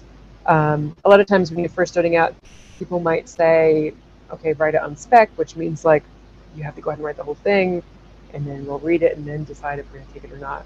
Oh, like, okay. I have to do that. Yeah, like on speculation, sort of. It's you know, it's not the nicest sort of like tactic they use, but it's you know that's how I got my first story in the Washington Post, for example. Right. Um, which was a travel story yeah. um, about Nepal, actually. Oh, um, okay. That was a fun one to do. Yeah, but um, so yeah, be willing to do stuff on spec and just kind of, yeah, practice your writing do your do your research. You know, find the outlets. You know, Google the names of the people writing for the outlets you like to see if they're on staff or if they're freelancers, um, and pitch to the places that you see are taking stuff from freelancers. Um, and Google stalking the editors, um, like finding the editors' email addresses. Many of them are findable. Yeah. Um, and just you know, the pitch your pitch rate at the beginning, especially, is going to be terrible. Yeah, of course. People aren't even yeah. respond, but just keep at it, and um, yeah, yeah, get, put yourself out there. Cool. Great advice. Last question I got here in the notes is where do you see the travel writing space currently? Interesting, you said readers have shifting expectations. Is that just based on yeah? Can people read books anymore? Is that you know, 20 second clips is no, what they want? I think if my sort of barometer for this is the comments section um, on travel stories in the New York right. Times because I don't always like read them, but sometimes it's you can kind of sort of peek, you know, have a have a look. And um, and if you compare like comments on travel stories from before the pandemic with now, um, you see that people have a very different mm. expectation, and editors are have woken up to this, and they're assigning stories differently. So, for instance, you know, before I would say five or six years ago, it, it was much easier to get an assignment as a travel writer, where like you're going to plop into a place for five or six days, have an experience, and write something yeah. about it. Um, now, I think readers are becoming slightly um, I don't know. I, mm, maybe there's less appetite for that among readers, but also the people who live in the, that place are are kind of speaking out on Twitter or in the comment section saying that writer who flew in for you know however many days um, didn't get it right. This isn't an accurate representation of my yeah. home. Thank you very much. So editors are looking to hire writers who live in those places more and more, and I think that's um, that's a shift in travel writing um, that I would say has been going on for a little while now, and that has, you know, certainly from the perspective of the travel section of the New York Times, it seems to me to be um, something that's really sticking. Um, and uh, so I think that's I think that's interesting, and I think that leads to more authentic types of travel, travel writing, and travel storytelling. Um, and yeah, I'm also seeing more more stories like looking at the sort of the impacts of, of yeah. travel than we would have gotten certainly like five or ten years ago. Um, so I think it's it's an interesting interesting moment for travel writing as we kind of come out of the pandemic, and I think people are thinking about travel in a slightly more like we're not we realize that we had taken it for granted before, and we're not sort of taking it for granted now. So I think we're all looking at it with slightly different eyes. So um, yeah, no, I think it's an interesting time to be in the travel writing space. Side question: Do you, someone like the Washington Post, for example, or New York Times, do they have a podcast or audio section of their business? Oh, um, I don't know about the Washington Post because I haven't been following them so much recently. Yeah. New York Times has their own. They have their own podcasts. Um, like they have, gosh, I don't know how many, but they have their own sort of like suite of podcasts um, that they offer through the daily is by far the most popular one, I think, right? Um, but they also have kind of subject-specific podcasts, you know, um, produced by the New York Times. Yeah. And then they have they're offering sometimes kind of I think they're sort of rolling this out gradually. And I just know this because I'm like I'm not like in meetings on any of stuff. I'm just like you know observing the paper from a distance like everyone else. Um, but you can sort of listen to stories. They're, they're offering more sort of like audio versions of stories Yeah. now. I think that's that's not um, certainly not across the board, but, but it seems like it's something that they're um, they're doing more of, which I think is interesting. But yeah, they've got some they've got some podcasting. Yeah, because I think it's interesting that well, okay, let's say readers want to hear or read about local people. Well, why wouldn't these outlets Mm. have specifically for their travel section like a podcaster who works for New York Times or Guardian or whatever, and they go around just podcasting someone who is local and wants to tell the story about the place or whatever it is. Like, why is that not a thing? Yeah, because you haven't pitched it to them yet, James. I've pitched it to a few people and they like the idea. like not not um not like outlets, just a few a CEO last week I interviewed, loved it. And like, yeah, what, why wouldn't they have that? I'm like, but the options are endless. Yeah, exactly. I mean, I think you know all sorts of outlets are looking for different ways, you know, to sort of do their storytelling. Hmm. And I think a travel a travel show that goes into places Yes. and that that does that, you know, showcasing local voices and painting a sort of an evocative scene through you know the audio Yeah. landscape or whatever. Um, could be a really rich addition to you know a paper or a magazine's travel travel content. Actually, Afar magazine, um, that, which is based in San Francisco that I mentioned earlier. I've done um, you know written work for them. Yeah. I've also hosted a podcast for them. They have two different podcasts, um, and I'm working actually on a second podcast with them at the moment about um, Kerala, like it's um, a state in southern India, India. that I visited. Um, yeah, about a month Yeah. ago. Um, so I was there as part of research for my book, but I was also collecting audio and, and Mm. working out to produce this um, podcast episode for them. So yeah, there's certainly a print outlet that is is kind of going hard in the in the podcast space. So Interesting. yeah, one to, one to watch there. But um, yeah, maybe the maybe the big sort of you know the bigger guys will come around eventually. Yeah. Why wouldn't we appeal to just your audio audience as well as your readers, sorry, who listen, who read your articles, right? It's a different sphere that or different angle or stuff that they could add where more listeners might come in and I don't know, log onto website or whatever and create accounts and you know, more business and stuff. Mm. I think it's the same for like travel tour companies. Like, I'm, I always think the original pitch was actually for tour companies. Like, well, why doesn't these established tour companies, I don't know, G Adventures, for example, do they have an audio part of their business where someone goes around, maybe interviews like a tour guide that they've got on their books, or maybe someone who's been on a trip, or someone who's in the business side? Like, why don't you have that so listeners get an idea of what's coming up, what's happening in the company? Like, I don't know. That's just kind of where the pitch came from. Mm, cool. I like the idea. Yeah, I might Sounds start doing that. And I, yeah, I keep talking about it. I need to start getting on with it. Yeah. anyway, your podcast, the Better Travel Podcast. What is a few lines to say? What are you trying to do with your podcast? What's the premise? Yeah, so it's essentially taking my kind of journalistic lens to you know travel and tourism, with the goal you know of helping listeners understand this industry in a more nuanced way, Mhm. um, and also to highlight to them people who are doing really interesting and you know positive things in the industry, whether they're entrepreneurs or activists or writers, um, or people even in government who are you know kind of taking a bold um, or making bold moves you know things that are like that are interesting and maybe worth replicating in other parts of the world i want to sort of put the spotlight on them Mhm. and have them on the show and introduce them to my listeners and um, yeah i hope to sort of spread some, some good in the world really um, but yeah it's all with this sort of premise of i think travel is so important Yeah. um, for for so many of us but it's really important that we do it in the right way and in order to understand how to do it in the right way, we need to sort of understand what the what the issues and the nuances are. So, um, yeah, that's that's kind of where it's coming from. It's I launched it just over a year ago, um, and I'm on the third season now, and I am absolutely learning as I go. Um, and it about it. continues to evolve. I continue to evolve. Um, but it's been a lot of fun. I'm really like I've been enjoying it. You know, it's it's a real pleasure to do. I enjoy it more than I expected to. So yeah, so far so good. okay. And what made you start the podcast? Yeah, well, it really came from you know as a journalist. You know, if I write like one story for the New York Times, I might interview a dozen people Yeah, for that, yeah. fifteen people for that, right? And I'm going to have maybe I'm gonna six of them are gonna end up in the story, right? And the six who end up, you know, I'll have a 45 minute conversation with somebody, and they get like, you know, three lines of space in the story. See the podcast section. That's what you need. exactly. Exactly. And I was just like, these conversations are so Yeah. fascinating. Yeah, exactly. I was Yeah. I was learning so much, Yeah. and I was like, I should like, like, it's not fair that like I get to have these fascinating conversations like just for me. It's like I should share these.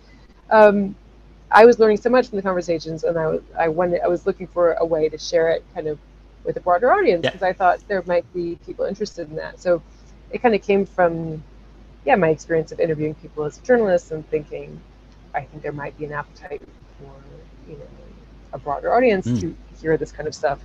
So that was kind of the genesis of it, and then um, yeah, it sort of evolved from there. See, you summed up why I think they should have an audio section because that would have been like a podcast series on the, a particular article that you're writing about, right? That could be the the title. Yeah. And all these interviews can be a different section of that that maybe necessarily don't, doesn't get into the final written piece. So why wouldn't you want to just hear I from like these the people? way your brain works. James. This is great. like wow. Yeah, I don't know. So I thought, well, let's just pitch it out and see what happens. I don't know. Someone might say yeah. Yeah, yeah, yeah, exactly. Keep keep at it. And you only do interviews on your podcast. No solo episodes. Nothing just by yourself. Um, I have yet to muster the courage for a solo episode. Um, other other friends in the podcasting community have said like, "Oh yeah, Paige, just do it." I'm like, I don't like. I should you do so. I, I should just like I should just wing it. Uh, I should just give it a shot sometime and try. Sorry.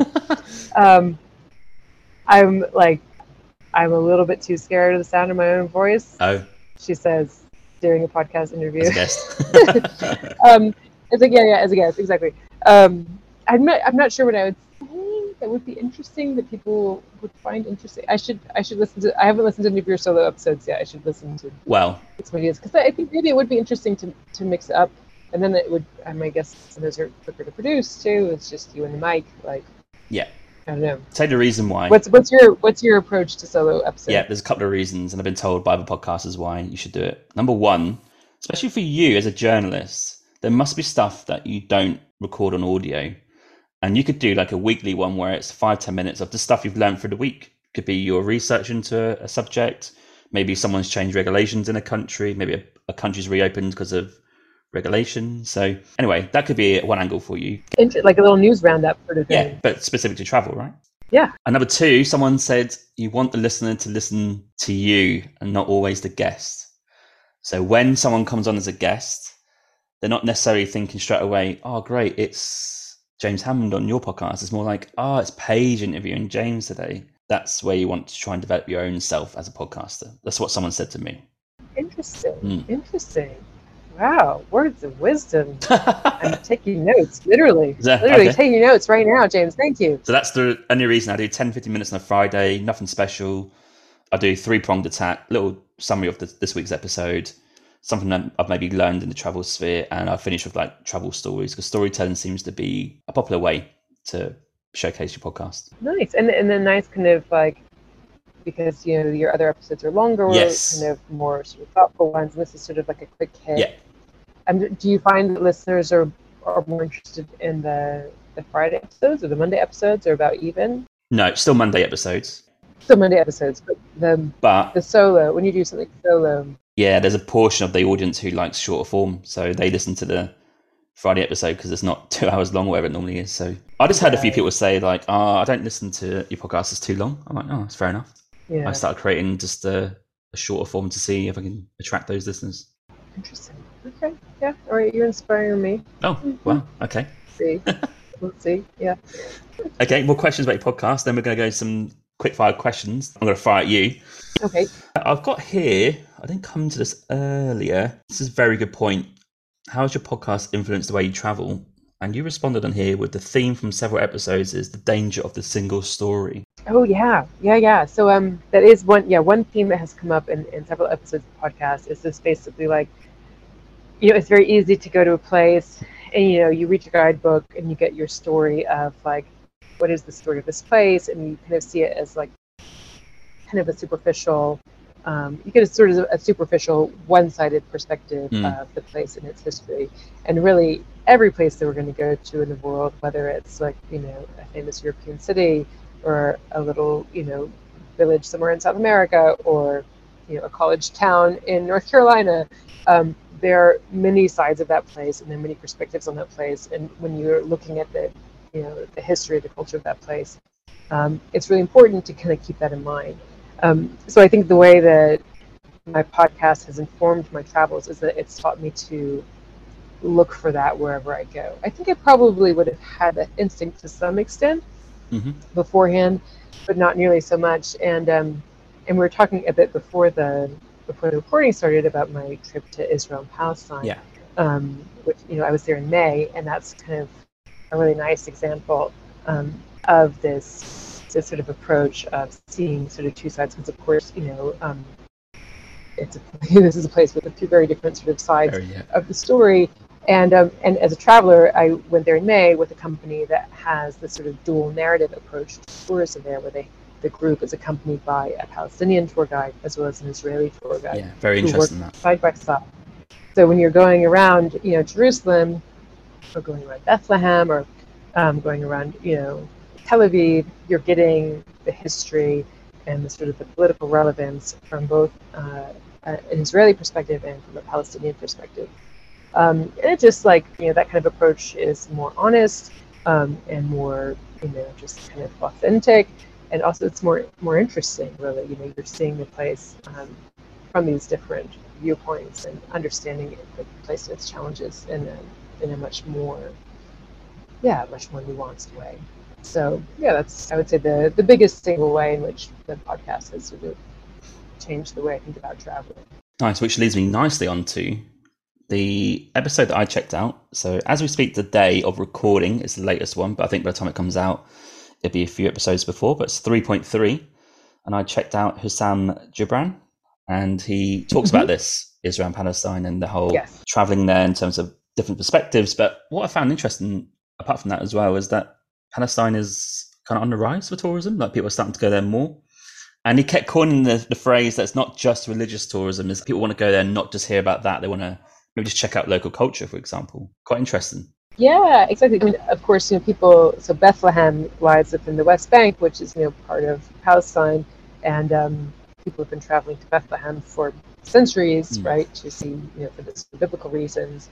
Um, but yeah, one thing that he says in the podcast is that since he started working as a tour guide there, which was sort of in the 1990s, I think, and he was born in Bethlehem and now lives in Jerusalem um, he's seen more interest in um, a more, yeah, a broader approach to understanding um, the place and, and, its sort of importance. And people want to come and do the biblical stuff, but there's also increasing sort of interest in understanding the modern sort of culture yeah. and um, you know other aspects of the history and um, and understanding the political situation and that kind of thing. So um, yeah, I think it's interesting and and personally when I was in, um, you know, when I was in Bethlehem and Ramallah earlier this year, I found them fascinating places, yeah. and you know, all that much more fascinating because of the, you know, the different perspectives that, that we were we were getting when we were there.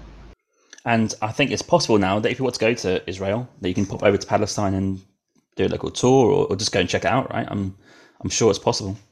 Yes, Yes, I mean if you're um, if you're an Israeli passport holder, then it's more complicated. Yeah, of course. Um, but if you're not an Israeli, yeah, if you're not an Israeli passport holder, then um, then yes, and there are lots of different companies that offer um, trips, you know, within Palestine, and you know, Israel and Palestine, including the one that I traveled with, which is called Mejdi Tours. Yeah. Um, but there are others as well. Um, and Hussam works as a guide for Mejdi. Yeah. He also works as a guide for National Geographic expeditions. Um, so yeah, like a quick Google search, and you'll find, um, you know, if you're thinking of traveling to that part of the world, or maybe a bit nervous about it, um, yeah, go with a group and you know, go with a guide, and you'll be in very good hands. Um, yeah. I mean, maybe do a bit of research with a company, but uh, you should find you should be able to find a good one. Yeah, he said that don't be scared. Their hospitality is is second to none. They welcome you in, anyone at any time. Uh, he's quite honest. Yeah. He said the infrastructure is not quite there yet. It's quite raw, but there's guides there, and you can go and learn about local culture and not just always specifically talk about the religious side of it.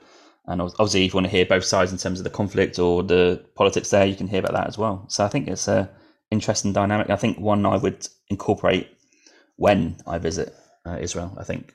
Yeah, yeah, yeah, certainly. Oh, um, yeah, have a great time when you go, certainly. And Jerusalem, I mean, which is which lies, you know, in in Israel, is just a fascinating, fascinating place, Yes. and one where it's, you know you can get so much more depth to your visit by by hearing these different perspectives. Yeah. Okay.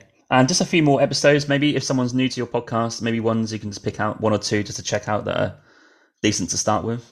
Yes, absolutely. Well, I mentioned the um, the Iceland episode earlier. Yeah. That was from season one, um, and that really sort of goes in depth on you know the experience of tourism in Iceland and how it's changing. Um, and Inga is just a lovely sort of interviewee.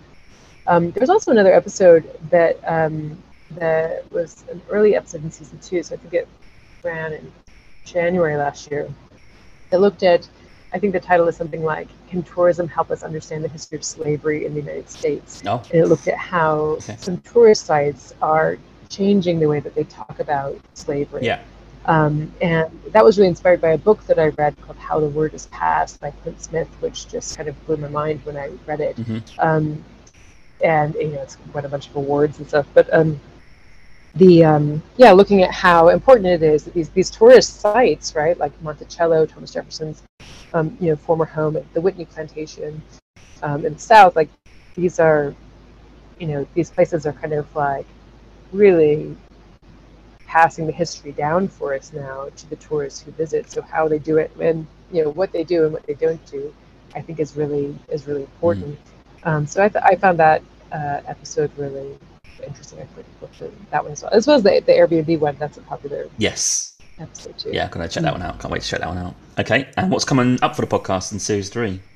What other subjects will come in? Yeah. So, yeah. So, um, if you're, you know, anybody who's kind of like curious to understand, you know, over tourism stuff, I have an um, episode coming up on Venice. Yeah. In which I interviewed an Italian journalist who, like, surprised me by saying there are actually museums in Venice that are suffering from having too few visitors. Um, what? And she What? was really, I was, you know, yeah, and she was really saying, kind of like Inga told me about Iceland. Yes, over tourism is a problem, and this place needs tourists. Please come, right? Wow. Like, and it's but come in the right way, come at the right time of year. Mm. Don't come as a day tripper. Like, come for four or five days and stay in a hotel. Yeah. And, you know, come slightly out of season, and you will be doing a wonderful thing for this place and the people who who live there. You know, Wow. which is like, I'm not. I wasn't expecting to to hear that on a podcast Mm. um, in this interview about Venice. I mean, she doesn't say it in so many words, but it is like, it's not a message of like stay away, right? It's a message of come, but come in the right conditions and on the right terms Interesting. and with the right mindset, you know. Yeah. Um, so that's that's um, yeah, that's one I would highlight that's, that's coming up in the next month. Yeah. Got it. Okay. And do you you have a website? BetterTravelPodcast.com. Yes, it's just bettertravelpodcast.com. Yeah, and there you can find all the episodes as well as links to social media, etc. Yeah, and you are available on all the classic stuff like Spotify, Apple Podcasts, Google Podcasts, all of them, I guess. Yes, yeah, yeah.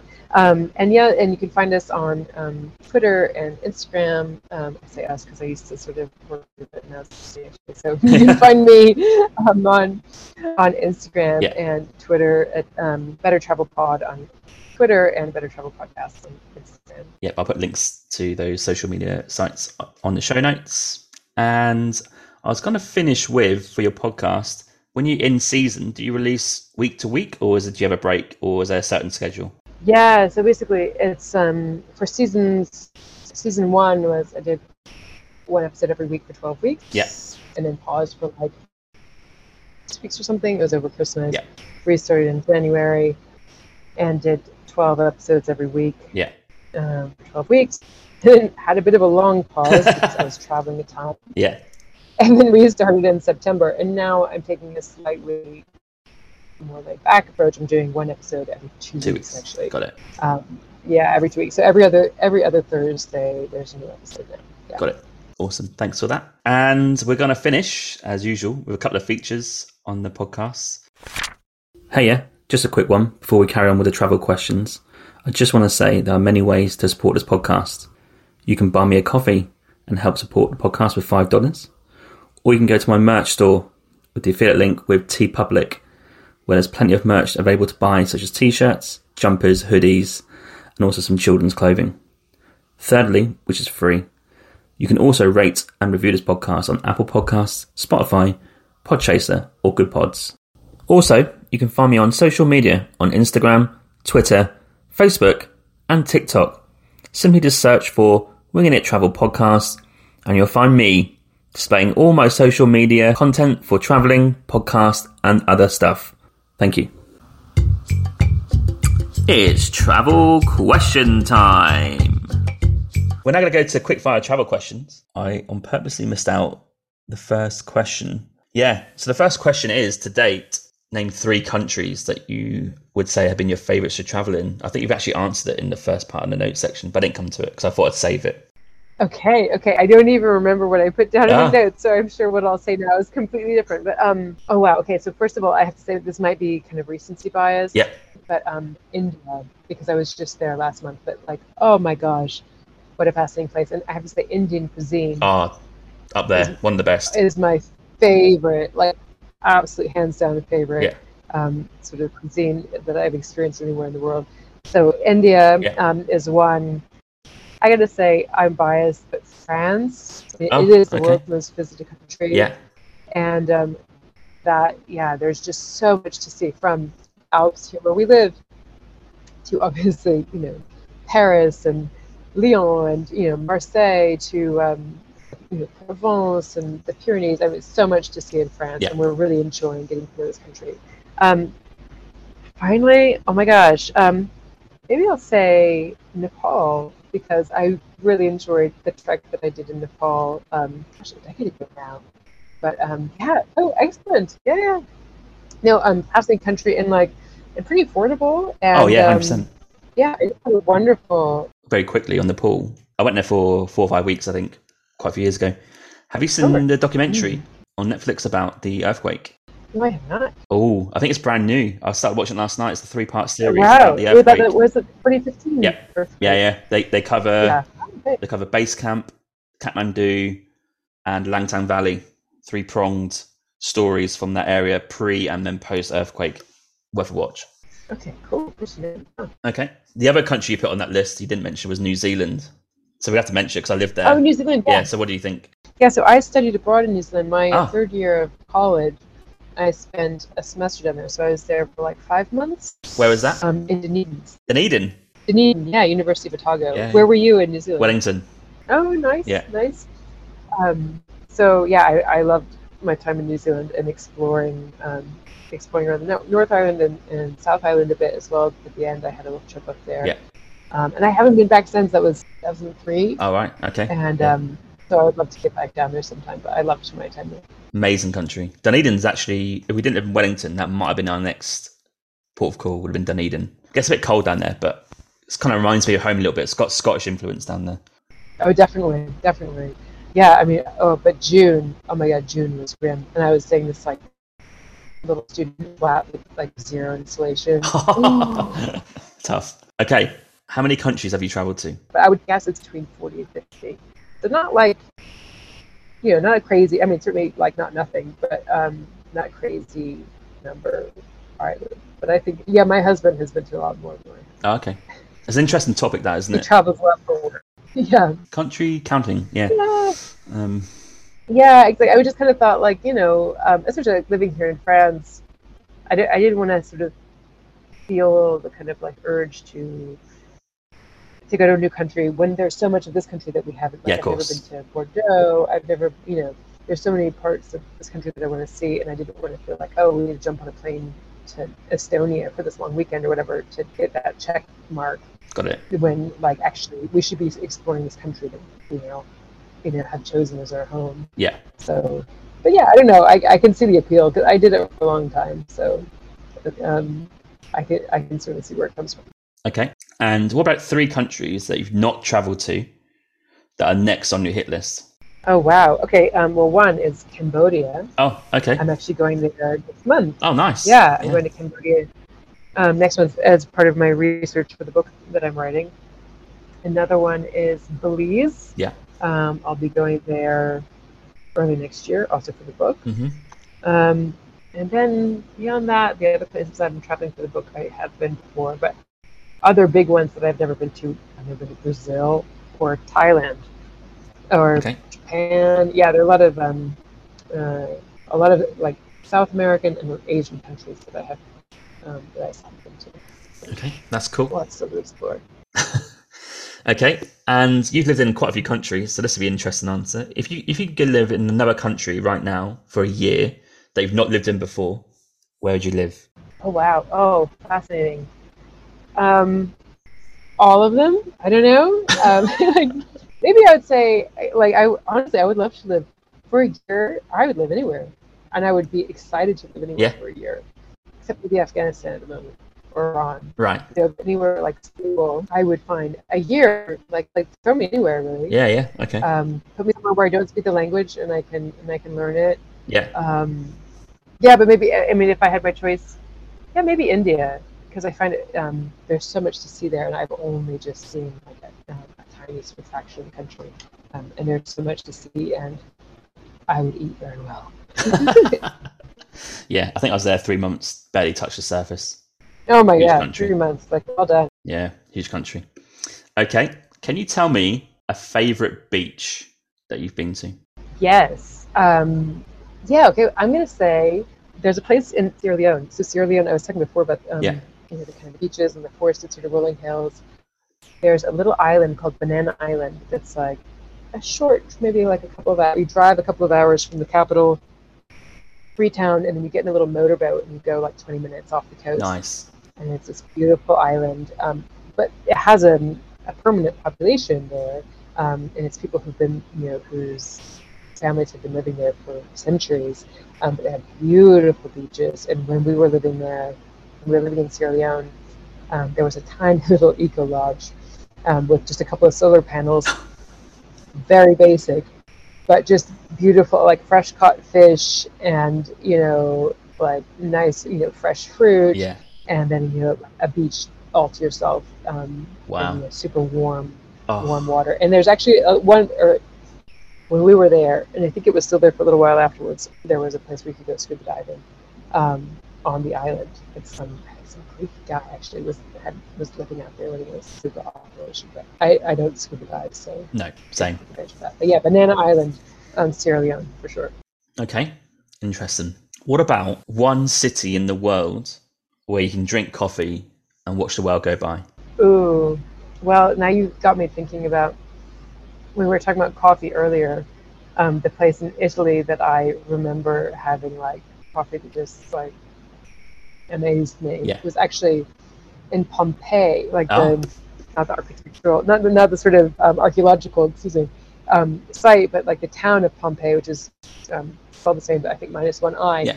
um, which is just next door. I was there for a, to report a story from the New York Times, and I was staying in this tiny little guest house, and there was a very basic cafe just next to the guest house where I like went for breakfast um, in the mornings, Yeah. and the coffees there were just oh. Like I just wanted to cry. It was just amazing. I just went right back. I remember I was there. I think I was there for like three days or something. On the last morning, I was like, "How, how could I go home?" this was thinking. So I'm gonna say, and it was kind of like, you know, on a little, it was not on the street, but like Yeah. in a, you know, yeah, yeah, on the like, you know, you were sitting in the cafe a bit, but kind of opening onto the street. Um, so I would say, yeah, I could, I could sit there and sort of, you know, And it was, yeah, obviously a very popular place with such good coffee. Um, so this little coffee shop in or little cafe in in Pompeii, right next Nice. to my guest house. Lord knows what it's called. I don't remember, but um, was- What's the name of I, it? I could have sat there for, Ah. for a long time enjoying my coffee, and then you have your coffee, and then go for your your walk around around Pompeii. Wow, have to try and find that place. That could be great for the coffee podcast. I'll see if I can find it on Google Maps. I'll find it on Google Yeah, Maps. that'd be great. That'd be awesome. Yeah. and you'll probably agree here. Would you say that Italy is the best place to have coffee in terms of the taste? Per- personally, that's been my experience. But then, um, of course, there are many places I've yet to drink coffee. But um, yeah, that's that's been my experience so far. Okay, awesome. Can you tell me a favorite landmark that's going to be man-made or nature that you've seen? Oh wow. Okay. Um, well, I'm gonna have to say go with our sort of the local big one, which is Mont Blanc. Okay. um, the highest peak in Western Europe, which is just sort of like one valley over from here. Yeah.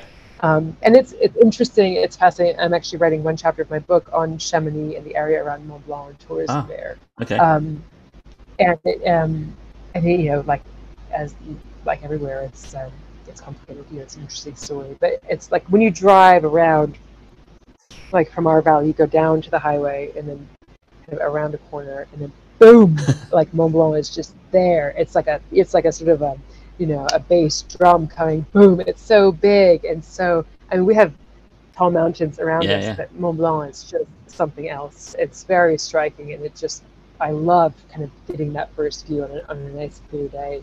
It's so impressive. So yeah, it's in Mont Blanc. Let's go for. I think I know the answer, but I'm going to ask anyway. Favorite cuisine or food that you've experienced on your travels? Oh yeah, Indian, and then probably yeah, followed by followed by Italian after that. Okay, yeah, two classic answers. And what about maybe a country that you've travelled to that's been the best value for money? Oh, interesting question. Interesting question. I mean, I gotta say, if you're um, if you're up for some kind of maybe more rustic Yeah. conditions, That's me. um, West Africa is very affordable. Oh right, okay, yeah, um, yeah. I- Oh, totally. I mean, the tourism infrastructure there. If you want to stay in a super nice place, by super nice, I mean like you have a shower with hot water and a television. literally, Then you can probably pay pretty close to Western, you know, prices like what you pay in, in uh, Europe. But if you're willing to have to kind of rough it a little bit, you know, very cheap, very cheap accommodation for sure. Like no problem. Um, so yeah, and you can, you can get around cheaper on public transit. Um, you know, kind of boda bodas, like you know, sort of the motorcycle taxis or the kind of you know shared vans. hmm Um, so yeah, West Africa certainly very very affordable. okay, that's great tip. What about a favourite trek or walk that you've done? Oh, um, I'm gonna have to say um, one around, just around in our neighborhood. There's so many um, wonderful sort of like overnight like routes that you can do where you're going up to a, a hut and spending the night in the mountain hut. Yeah. Kind of carrying on the next day. So um, a few years ago, my husband and I climbed Mont Buet, um, which is a mountain about just over 3,000 meters. That's like, Okay, literally sort just over Yeah. there. Yeah. Um, so that was a fun, and we did it over two days, so not like super long hike, Yeah. but um, you could make it longer if you wanted to. But yeah, love the the kind of hut to hut hiking system we have here in the Alps. nice. Okay, got a few more questions, then we'll wrap up. My next question is going to be: Have you got a favourite high adrenaline activity that you've done on your travels? Ooh, um, well, when I was in New Zealand, I did go go bungee jumping and skydiving, Fair. Yeah, that- as one does when one of is course you do. 21. Yeah, yeah, you got to. um, but here in the Alps, I don't know if I would even call it high adrenaline, but um, maybe four times now I've gone paragliding, um, which is really a very common sport here. Yeah, it's top Yeah, my list. and two of two of those four times have been for articles that I, for which I was doing research, what a job! where I was like profiling paragliders. One man, who the man I, I profiled the guy who invented paragliding. Actually, Oh. I did that for um, the in-flight magazine of United Airlines. That was years ago. Oh yeah, yeah. That was super fun. I went paragliding with him. He's like in his seventies now, Crikey. and he took me paragliding on the spot where he like took the par- first paragliding jump. 1979, I think it was. He, like literally jumped off the side of the mountain with uh, skydiving parachute, Right, got it. and heck, it worked. Anyway, here's to paragliding. It's um, yeah, fun and beautiful, and just a wonderful way to get another perspective on the, the mountain landscape here too. Yeah, it's top of my list. I need to go and do. I love doing hikey stuff. I don't like you. I don't dive. Don't go in water, but I do like going to heights and maybe jumping off of things or out of things. Yeah, nice. Yeah. Okay. Last question for the podcast is: If someone right now is not sure of a reason of why they should travel or a bit scared to maybe make the jump, what words of advice or wisdom could you give them to tell them, "Hey, you should go and do it"? Yeah, yeah. I mean, I would say, you know, keep in mind the kind of things that we were talking about before about, you know, the power of travel to open your mind and, you know, shake you out of your comfort zone. And I would also say, you know, think about the mindset that you have when you travel and realize actually you don't necessarily need to sort of travel to a new country or a new part of the world mm. in order to have that kind of like life changing experience. Um, that even by kind of traveling to a new corner of you know the state where you're living or this even like a new part of the city where you live that you've never been to um, it, by keeping an open mind and you know reaching out to people who you haven't spoken to before or different communities that you haven't interacted with before that you can have a lot of the same benefits that you might get by traveling you know to another continent mm. So it's a you know it doesn't necessarily need to be a big trip in order for you to sort of get the benefits that travel can deliver for us but it's all really in the mindset that you take when you're when you're interacting with um, you know with the world around you Paige, thank you so much for coming onto the podcast and making time. It's been an absolutely brilliant chat, and I've learned a lot. Thank you so much. Oh, thank you so much, James. I really enjoyed it, and I'm so excited for your idea for um, you know podcasts for you know newspapers and magazines. Anyone can run with it. No, no, no, no, no. Go for it. I'll support you. I'll tell you why I like it. It's because I don't write, so I'm like I'm a rubbish writer. I think I am.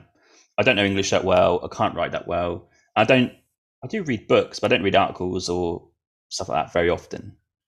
I'm like, well, what about the people who like listen to stuff like podcasts? Like, why wouldn't you just have like a little podcast series on their article that you want to create? So if you want to do some tourism in Venice, have a few podcast episodes, 30 minutes long, 20 minutes, just talking about yeah. the same subjects yeah. that's written about. So why not?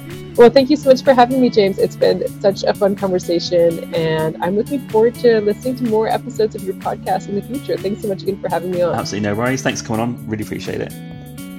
Thank you for listening to my Winging It Travel podcast episode today. You can find me on Instagram at James Hammond Travel or Winging It Travel Podcast. You can search for both. I release weekly clips of this podcast episode, as well as photos from the last 8 to 10 years of my travels. You can also follow me on TikTok, Facebook, and Pinterest by searching Winging It Travel Podcast. I do release daily content to do with travel and the podcast throughout the week. Also, check out my website, jameshammond.org. There's content about myself, my travels, and there's also a newsletter sign up as well as a contact form.